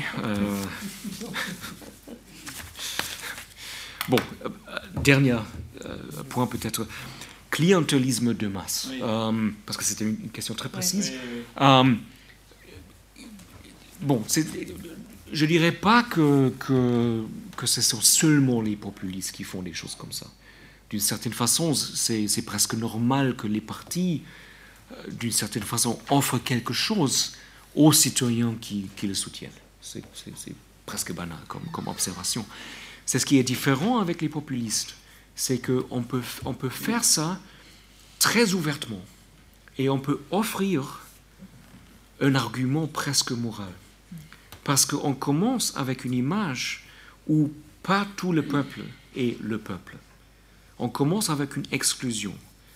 Et si, par exemple, on, donne ouvertement seulement euh, des choses à un groupe très particulier, c'est pas un problème. Parce que ça, c'est le peuple vrai. Et les autres n'appartiennent pas du tout. Et peut-être ça, je ne peux pas vous donner des preuves empiriques, mais certainement il y a une question ici. Comment est-il possible que souvent les populistes commencent exactement par, euh, euh, dire euh, les élites sont, corrompues, il y a beaucoup de corruption, et évidemment il y a plein de, cas où effectivement, c'est le cas. Euh, c'est pas toujours automatiquement faux parce que les populistes disent qu'il y a des élites corrompues. Mais quand ils sont, quand ils sont au gouvernement, c'est encore pire. Pensez à la Turquie, ou pensez encore une fois à l'Autriche. Quand le Parti de liberté était au pouvoir, c'était incroyable la corruption. Et normalement, on, on dirait, comment, euh, avec ça, ça doit être la fin des populistes. Mais, mais aujourd'hui, le Parti de la Liberté est le premier parti en Autriche. Erdogan, comme vous savez, domine la Turquie. Comment expliquer ça? Et mon hypothèse serait que dans les yeux des gens qui soutiennent les populistes, c'est pas du corruption du tout. Ils font ça pour nous, pour le peuple vrai. C'est pas du corruption. C'est quelque chose complètement différent. Alors, je ne peux pas vous donner des preuves empiriques, mais il y a quelque chose qu'il faut expliquer ici. Et ça euh, me semble assez plausible pour, pour expliquer qu'à l'échelle symbolique, on pense quelque chose complètement différent que euh, Transparency International. Alors, je m'arrête encore une fois. Grand merci pour, pour, vos merci beaucoup pour, pour, pour, ces réponses très, très, très très complète. Euh, simplement parce que sur ce, qui vient d'être dit, en effet, sur la question du clientélisme, euh, et, là, il, y a peut-être en effet quelque chose que l'on voit dans les régimes populistes, de ce point de vue-là, qu'ils soient de droite comme de gauche. Euh, si on compare un peu rapidement Venezuela d'un côté et la Turquie de l'autre, il y a un peu les mêmes mécanismes en réalité. Euh, en, termes de redistribution, par exemple, oui, on va redistribuer aux, gens qui vous soutiennent, qui sont, dans les deux cas de figure, souvent des, gens euh, des, couches, euh, des, classes sociales populaires, c'est évident. Donc on, redistribue avec, de l'argent de, l'État, et c'est aussi comme ça qu'ils s'attachent des clients, c'est-à-dire qu'il y a des gens qui continuent à voter pour eux parce qu'ils obtiennent des avantages malgré tout. Et ces avantages sont aussi matériels, et ça c'est quand même important de le dire, c'est pas uniquement des, avantages symboliques, c'est aussi des avantages matériels. Donc on, voit bien qu'il y a quelque chose qui, fait qu'ensuite les, les gens euh, s'y attachent. Mais en même temps, comme les régimes euh, rentrent aussi inévitablement plus si durs dans une logique d'usure du pouvoir, ils sont obligés en même temps de restreindre la compétition politique. C'est la condition de leur survie. Donc on, voit dans les, deux cas qui, tendanciellement ils sont poussés vers ça parce que c'est le seul moyen de continuer à, conserver le pouvoir. Donc là je crois qu'il y a quelque chose. Je, suis assez sensible à ce, au terme que vous avez utilisé. Oui, je crois qu'il y a quelque chose, une structure en termes de régime politique, c'est-à-dire une fois qu'ils sont au pouvoir, qui est assez similaire, quels que soient les régimes, et on voit bien que c'est le même type de mesures qu'ils essaient de mettre dans le, le, contrôle de la liberté euh, de, de, de, la presse, de, licencier des, gens. Alors ça peut être évidemment très très variable euh, selon le type d'autoritarisme qui va s'infliger. C'est clair qu'il est plus fort en Turquie que, que, euh, que par exemple en, Hongrie, mais voilà, il y, a quelque chose quand même qui montre que des, des ingrédients assez, assez, assez, assez similaires. Donc je crois, je suis d'accord je trouve que c'est une belle expression. Il y a un art de gouverner populiste. Oui, je crois que ça, c'est vrai. Il y a un art de gouverner populiste. Voilà, euh, on va ouvrir le, débat. Euh, qui veut commencer à s'exprimer Oui Merci. Je voudrais euh, vous poser quelques questions. Pourquoi ne parle-t-on pas clairement de fascisme ou de nazisme? Rampant quand il s'agit de décrire certains partis ou mouvements occidentaux. une telle retenue Alors qu'on n'hésite pas, comme le rappellent de grands intellectuels arabes et musulmans, dans le, cadre de cette guerre sémantique, à euh, inventer des concepts creux et sans signification, comme l'islamisme, ou aller jusqu'à parler de terrorisme islamique, de islamofascisme, je rappelle Vaz et d'autres, bien certains journalistes et pseudo-intellectuels, et tout ça concourt bien évidemment à la confusion et à l'ignorance et à la banalisation de la haine anti-arabe et anti-musulmane. De la même manière, on tolère, on accepte, on banalise ces partis et mouvements fascistes à nos yeux et nazis, tout en refusant à d'autres peuples, comme les peuples euh, arabes et musulmans, de choisir leurs représentants et d'asseoir leur propre démocratie conformément aux aspirations de leur peuple, euh, de leur culture, de, leur histoire. je voudrais juste rappeler aussi que le fascisme et le nazisme ont façonné l'histoire et la culture occidentale et qu'il n'y a pas euh, honte à les réactiver et à les intégrer dans les analyses pour bien montrer les dangers qui guettent aussi bien les minorités, les minorités installées en Occident que les peuples occidentaux eux-mêmes. Je vous remercie. Très bien. Quelqu'un d'autre? On va peut-être prendre deux, trois questions. Non? Oui, allez-y. Donc, euh, en vous écoutant, euh, je me demande si tout de même euh, l'étiquette du populisme ne cache plus que clarifie, dans le sens qu'elle déplace, consciemment ou non, l'analyse plus profonde d'une crise de légitimité, une crise de la démocratie libérale, la démocratie bourgeoise, face à une crise historique du capitalisme. Donc en prenant ainsi au pied de la lettre le discours populiste, ces thèmes de guerre culturelle, d'exclusion identitaire, etc., on écarte peut-être un peu le contexte crucial. Si l'on se penche sur le cas de Trump, c'est une évidence, je crois, qu'il faut parler surtout de l'implosion inattendue de la campagne de son concurrent et non de quelques vagues d'enthousiasme populiste ou raciste réactionnaire. À cet égard, c'est frappant, euh, je crois que le Democratic Party, dans l'analyse après coup de sa défaite, euh, se base, euh, comme vous, comme vous dites, des tendances populistes c'est un complotisme euh, plutôt hallucinant. Euh, c'est-à-dire que, c'est Poutine, la faute à Poutine, les intrigues du Kremlin qui ont saboté euh, le, candidat. Donc, donc est-ce que le concept du populisme, du populisme aussi n'obscure pas plus qu'il n'illumine, au moins dans le cas américain? Pour le moment Il y a certains éléments de définition qui m'interpellent quand vous donnez le populisme comme avec le système, comme euh, ben, une méthode où on s'émancipe des corps intermédiaires. Et au final, l'émancipation des corps intermédiaires, le dialogue direct avec le peuple, le rejet euh, du système, on le retrouve dans le gaullisme, avec De Gaulle qui ne s'embarrassait pas des corps intermédiaires, qui était dans un rapport direct avec le peuple, De Gaulle qui dénonçait avec cette formule qui est la sienne le système, De Gaulle qui ne s'entendait pas de la vérité républicaine lorsqu'il a formé la Constitution via l'article 11 et donc une méthode contestable. Au final, la question, est-ce que le gaullisme était bah, finalement, vous avez trois questions, ils ne se sont pas concertés, mais qui portent un peu sur des questions de définition, de voilà. Donc, euh, the floor is yours.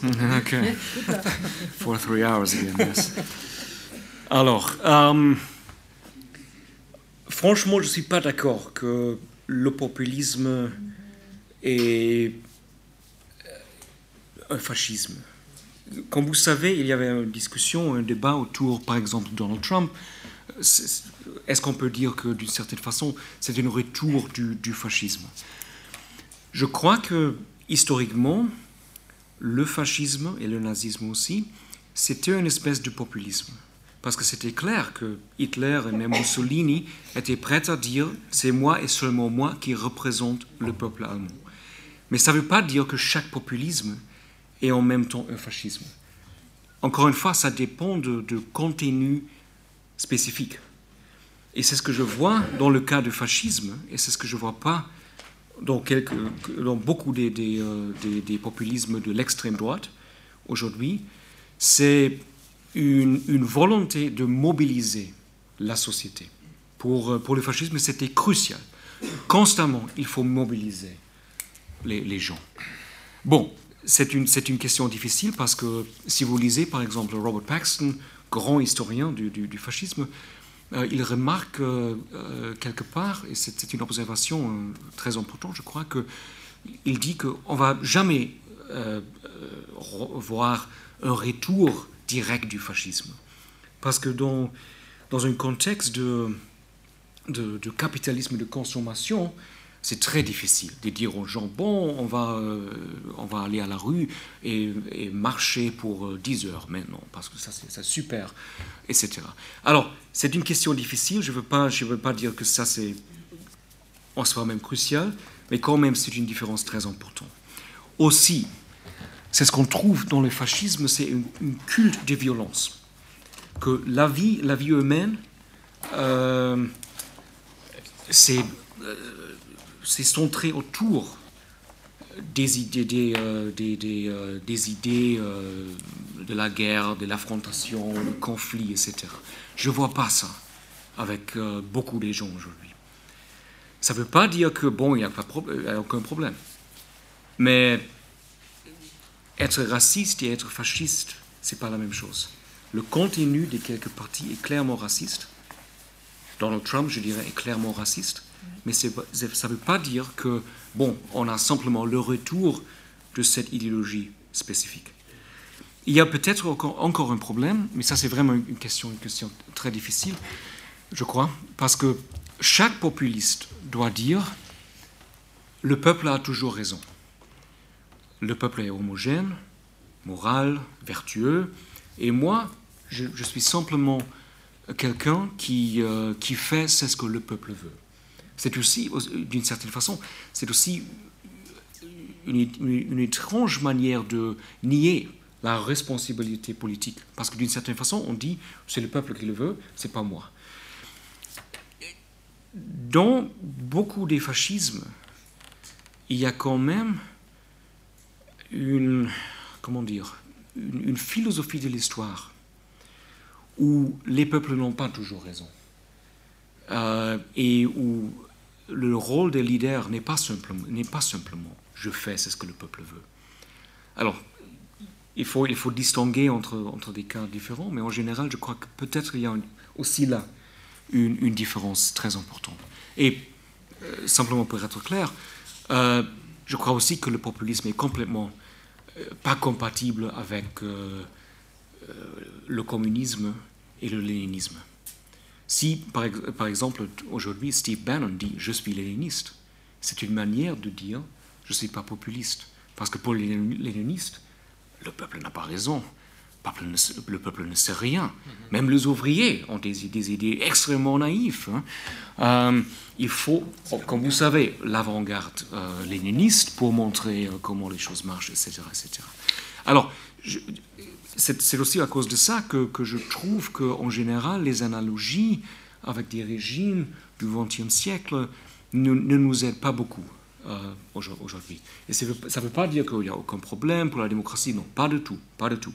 Mais peut-être le défi est différent d'une certaine façon. Euh, la crise du capitalisme. Bon, euh, je nie pas qu'il y a euh, beaucoup de cas où on peut dire assez clairement que c'est que c'est un changement en particulier dans les partis social-démocrates qui a d'une certaine façon qui était crucial pour ouvrir un champ pour les partis populistes.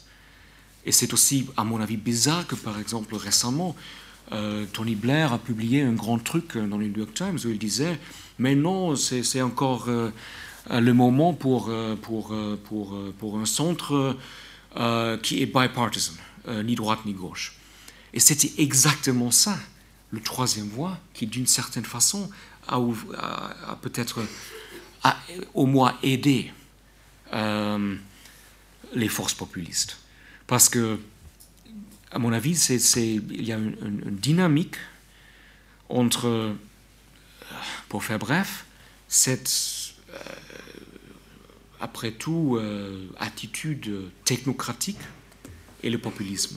Ça veut dire que, que, les gens qui disent, bon, ni droite ni gauche, il y a une seule solution rationnelle, rationnelle pour, pour les problèmes du, du, du pays, d'une certaine façon, ouvre le chemin pour les populistes pour dire où sont les peuples. Il n'y a aucun choix.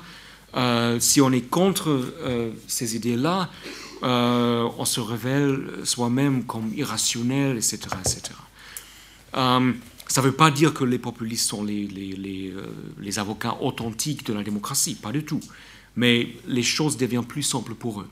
En même temps, d'une certaine façon, euh, même si on a l'impression que technocratie et populisme sont des, extrêmes complètement opposés, d'une certaine façon, ils ont quelque chose en commun, parce que ce sont tous les deux des formes de l'antipluralisme.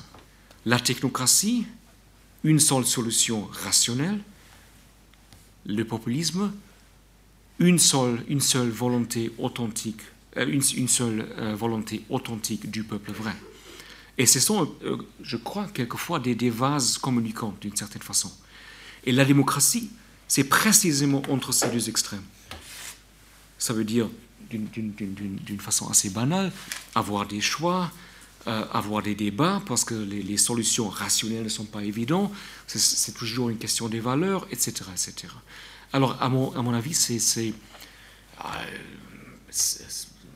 c'est presque absurde de répondre maintenant au populisme par dire, bon, le centre, une solution euh, rationnelle, bipartisanship, etc. etc.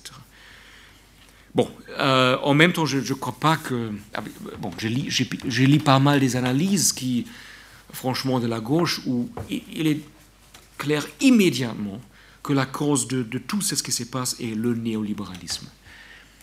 Et je crois que, euh, bon, les causes sont un peu plus complexe que, que, que, ça. Dernière, dernière question, euh, extrêmement intéressant. Euh, euh, comme vous savez, la ruse des, des, professeurs américains est toujours And what do you think? Je dirais deux choses.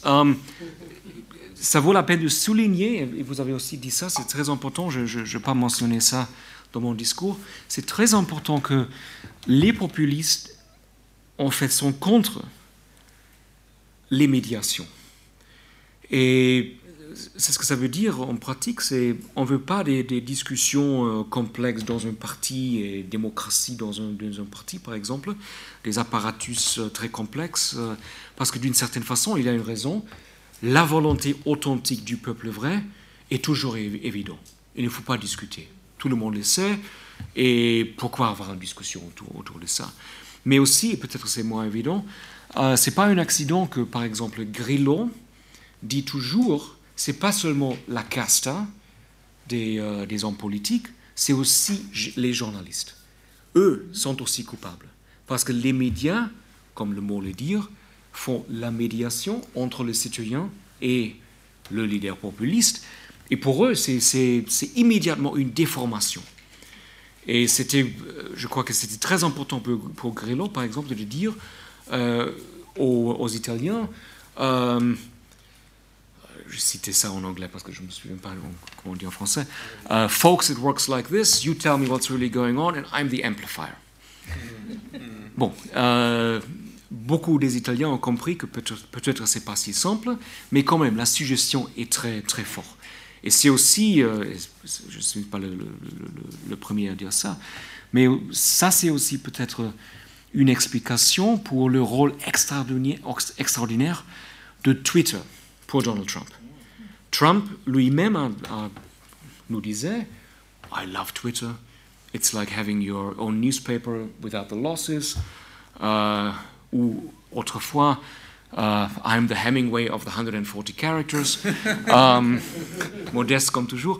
Um, mais je crois que quand même, on a l'impression que peut-être euh, il y a une, une, transformation structurelle euh, euh, qui se passe ici.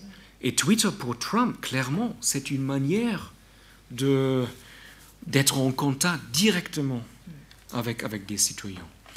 Et ce n'est pas son précédent, mais j'ai l'impression que auparavant c'était une expérience exceptionnelle.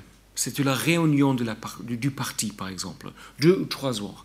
Nous, nous sommes ensemble, voilà le leader authentique, euh, et c'était vraiment quelque chose d'extraordinaire, dans le sens de Max Weber, außeralltäglich, quelque chose de très rare.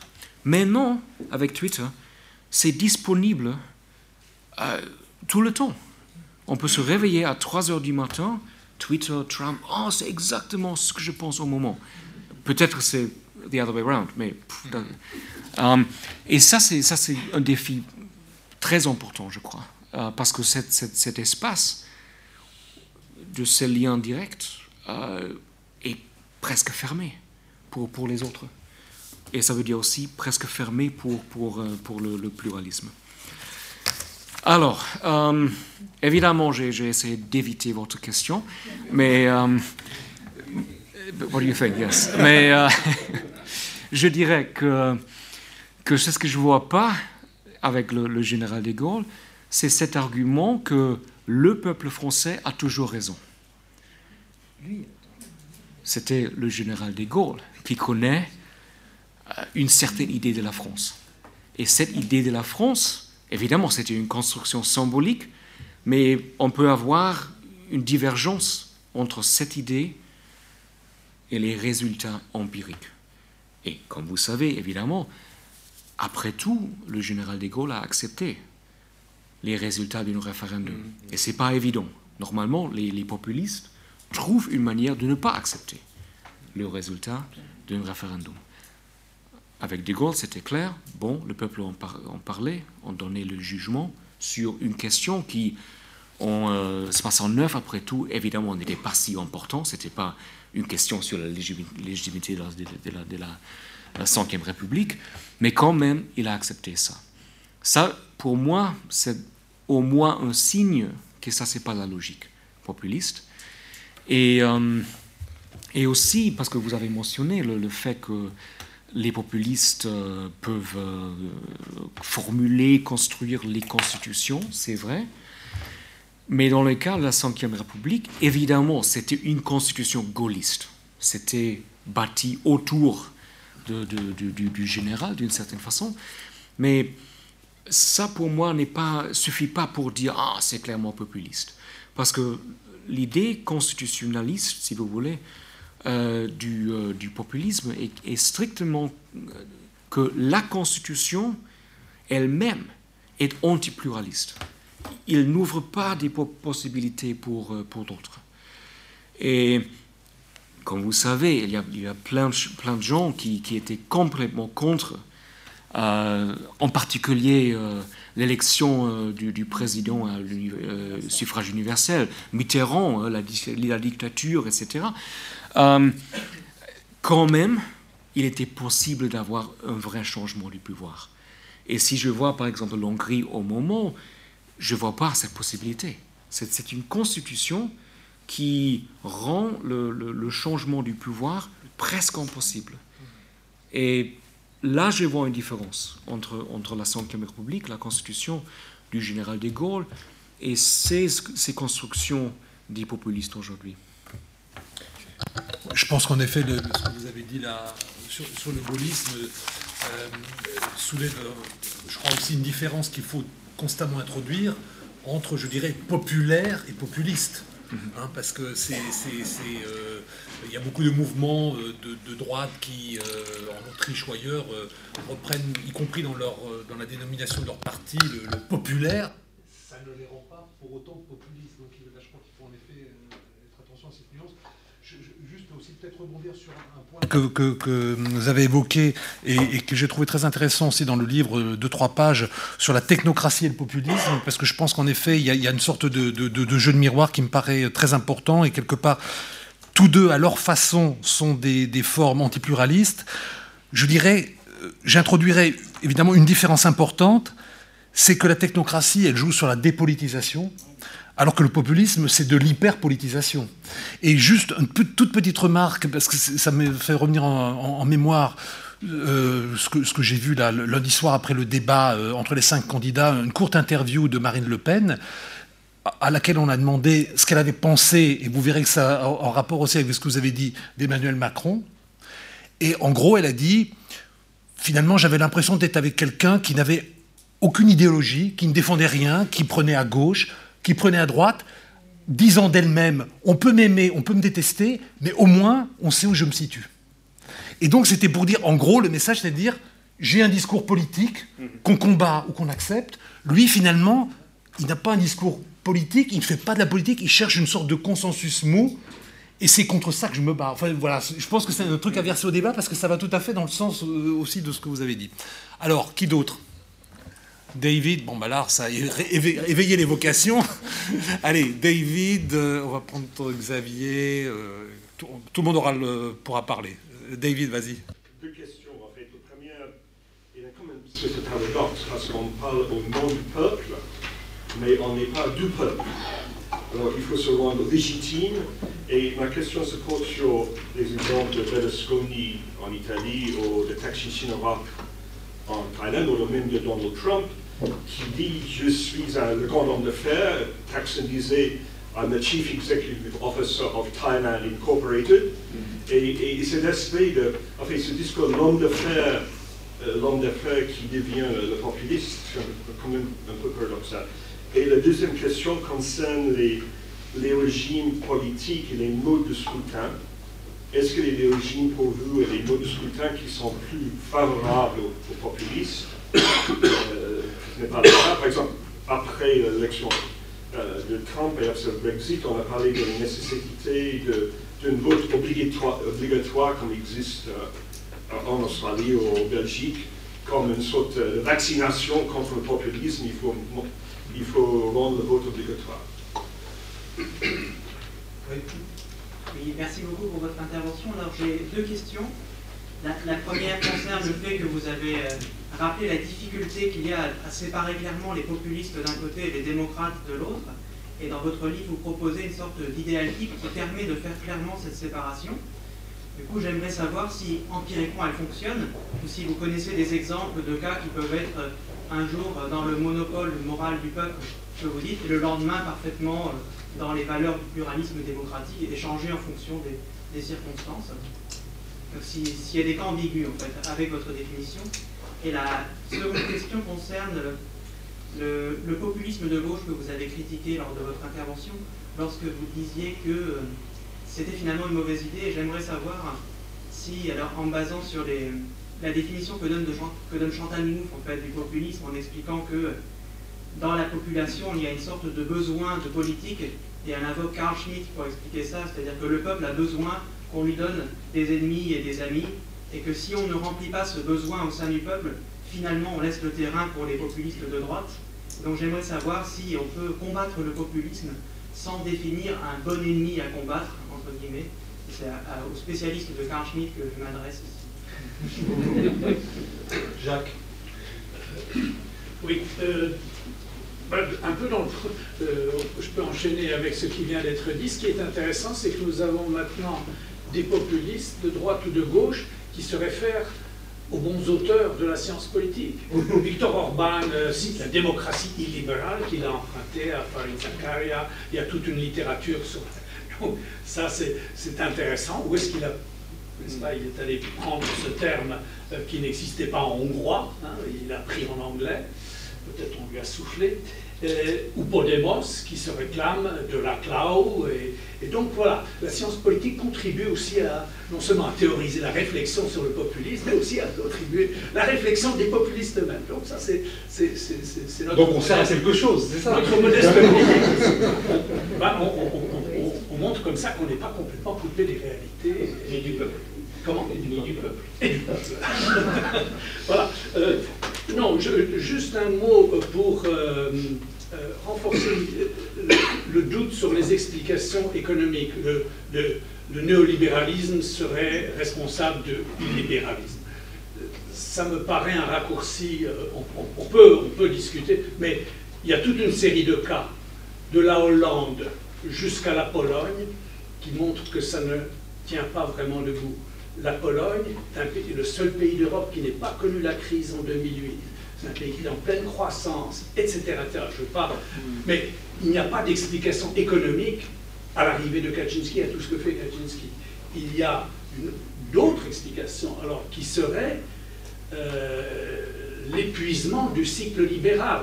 Alors je sais que vous avez rejeté l'idée du cycle, des cycles populistes. Euh, ça, c'est possible.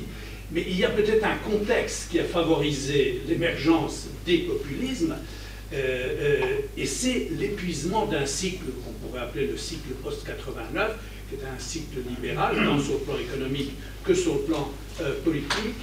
Et ça, je pense que c'est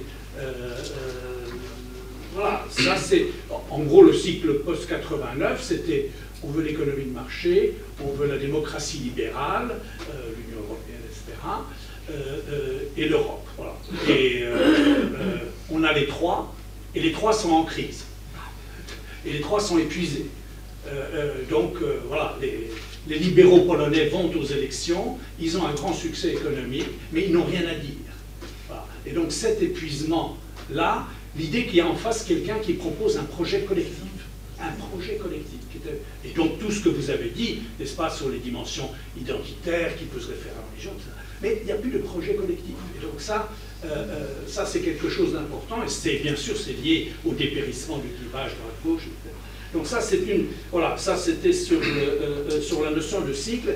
Peut-être parmi les hypothèses qui ont été évoquées, une seule que je suggère, et c'est la lecture d'un auteur hongrois, István Bibo, qui, est, un, grand penseur politique et historien, texte qu'il a écrit pendant la Deuxième Guerre mondiale sur la misère des petits États d'Europe de l'Est, et il dit il y a un danger pour la démocratie, et on peut étendre pour la démocratie libérale, quand la cause de la nation se sépare de la cause de la liberté.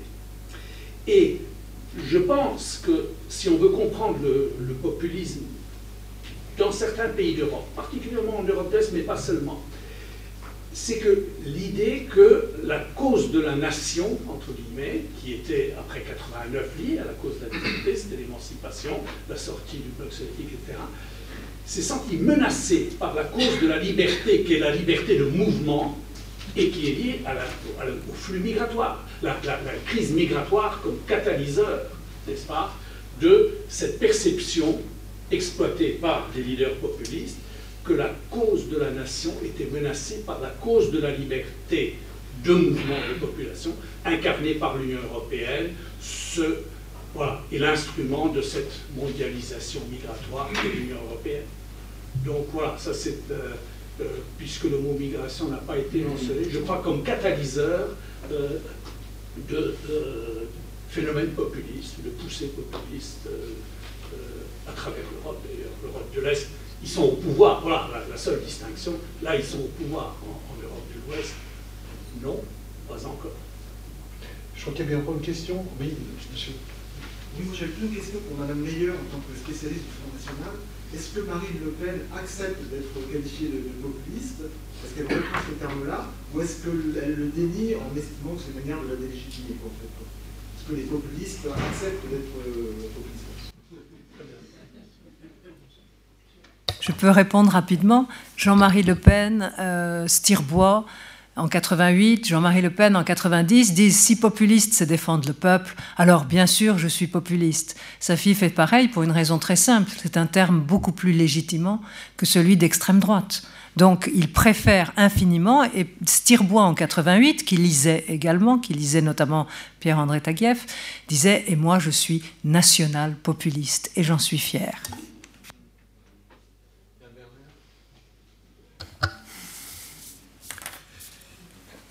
pour répondre à, vos questions, je crois que la, promesse des, populistes n'est pas je suis comme tout le monde. La promesse est je suis le seul qui connaît la volonté authentique du peuple vrai et moi je veux faire ce que le peuple veut.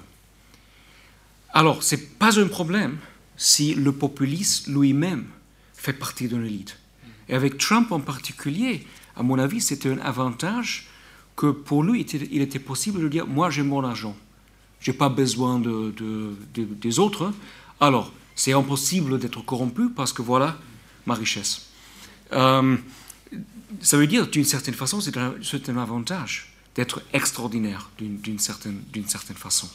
En même temps, c'est ce qui est vraiment euh, sans précédent avec Trump, c'est que c'est presque une synthèse synthèse entre, entre Berlusconi et Grillo en même temps.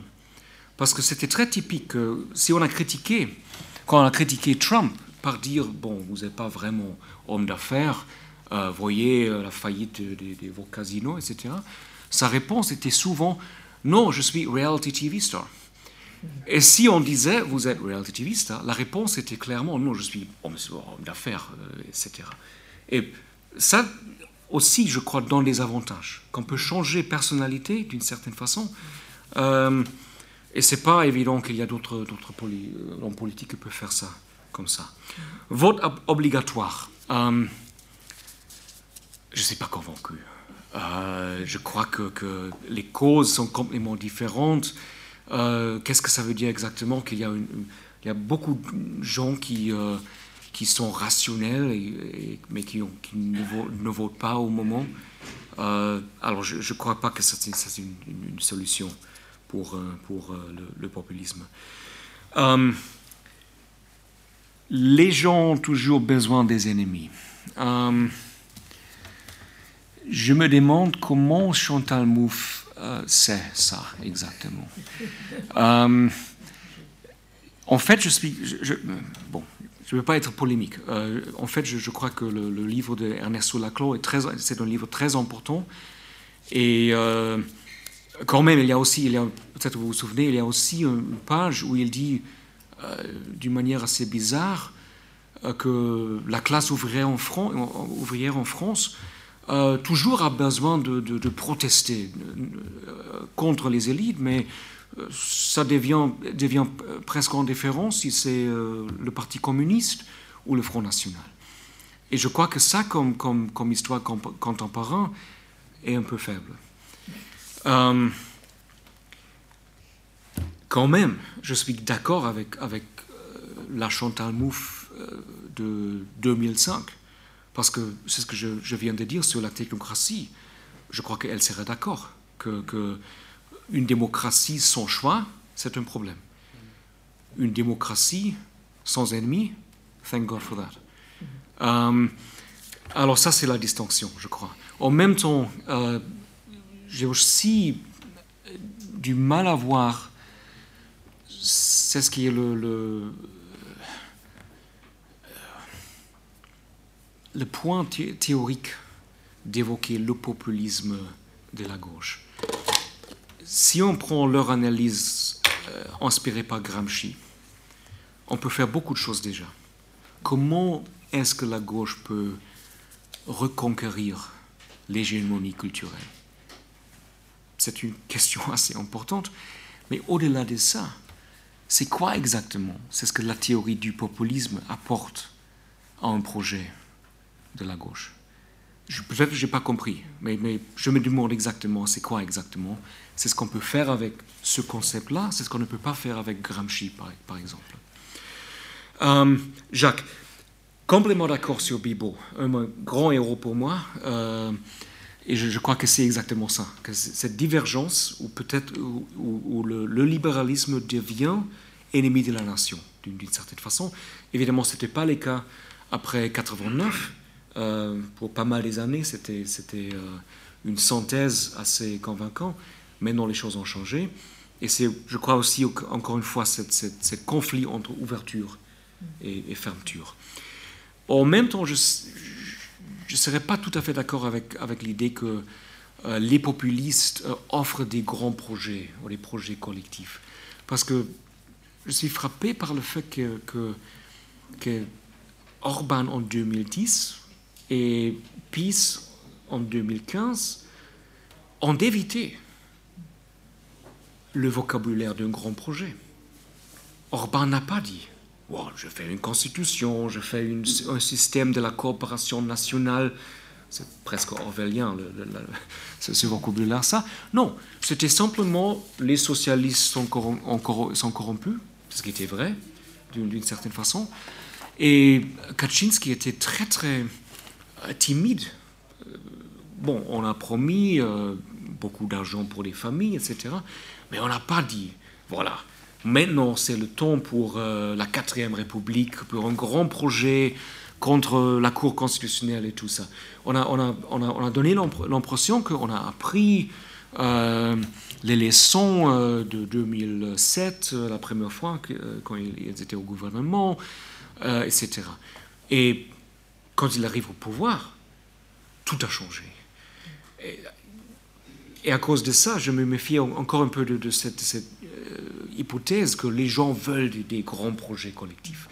Certainement, si on peut offrir quelque chose euh, intéressant, pourquoi pas. Mais à mon avis, euh, personne n'a vraiment à, expliquer l'échec de plateforme en, Pologne. Bon, on peut dire bon, euh, c'était évident pour les paysans de la Pologne oublier que c'était pas juste qu'il y a des, gens qui mangent sushi en Varsovie tout le temps, etc. Ce clivage était très, très évident. Mais euh, quand même, comme, comme vous dites, euh, la Pologne était le seul pays européen qui a connu la croissance pendant la crise, etc. Et bon, ça, au moins pour moi, ça reste un mystère d'une certaine façon. Bien, bah, écoutez, je crois que nous sommes arrivés au terme de ce débat euh, très, riche. Je, remercie euh, Yann Werner Muller euh, pour sa présentation, Nona Mayer et, Christophe Jaffrelot pour leurs commentaires et, tout le monde pour le, la participation. Et, je rappelle donc que si vous voulez poursuivre la réflexion, vous, vous pouvez acheter le, le livre de, de notre invité à la sortie de cette salle. Bonne soirée.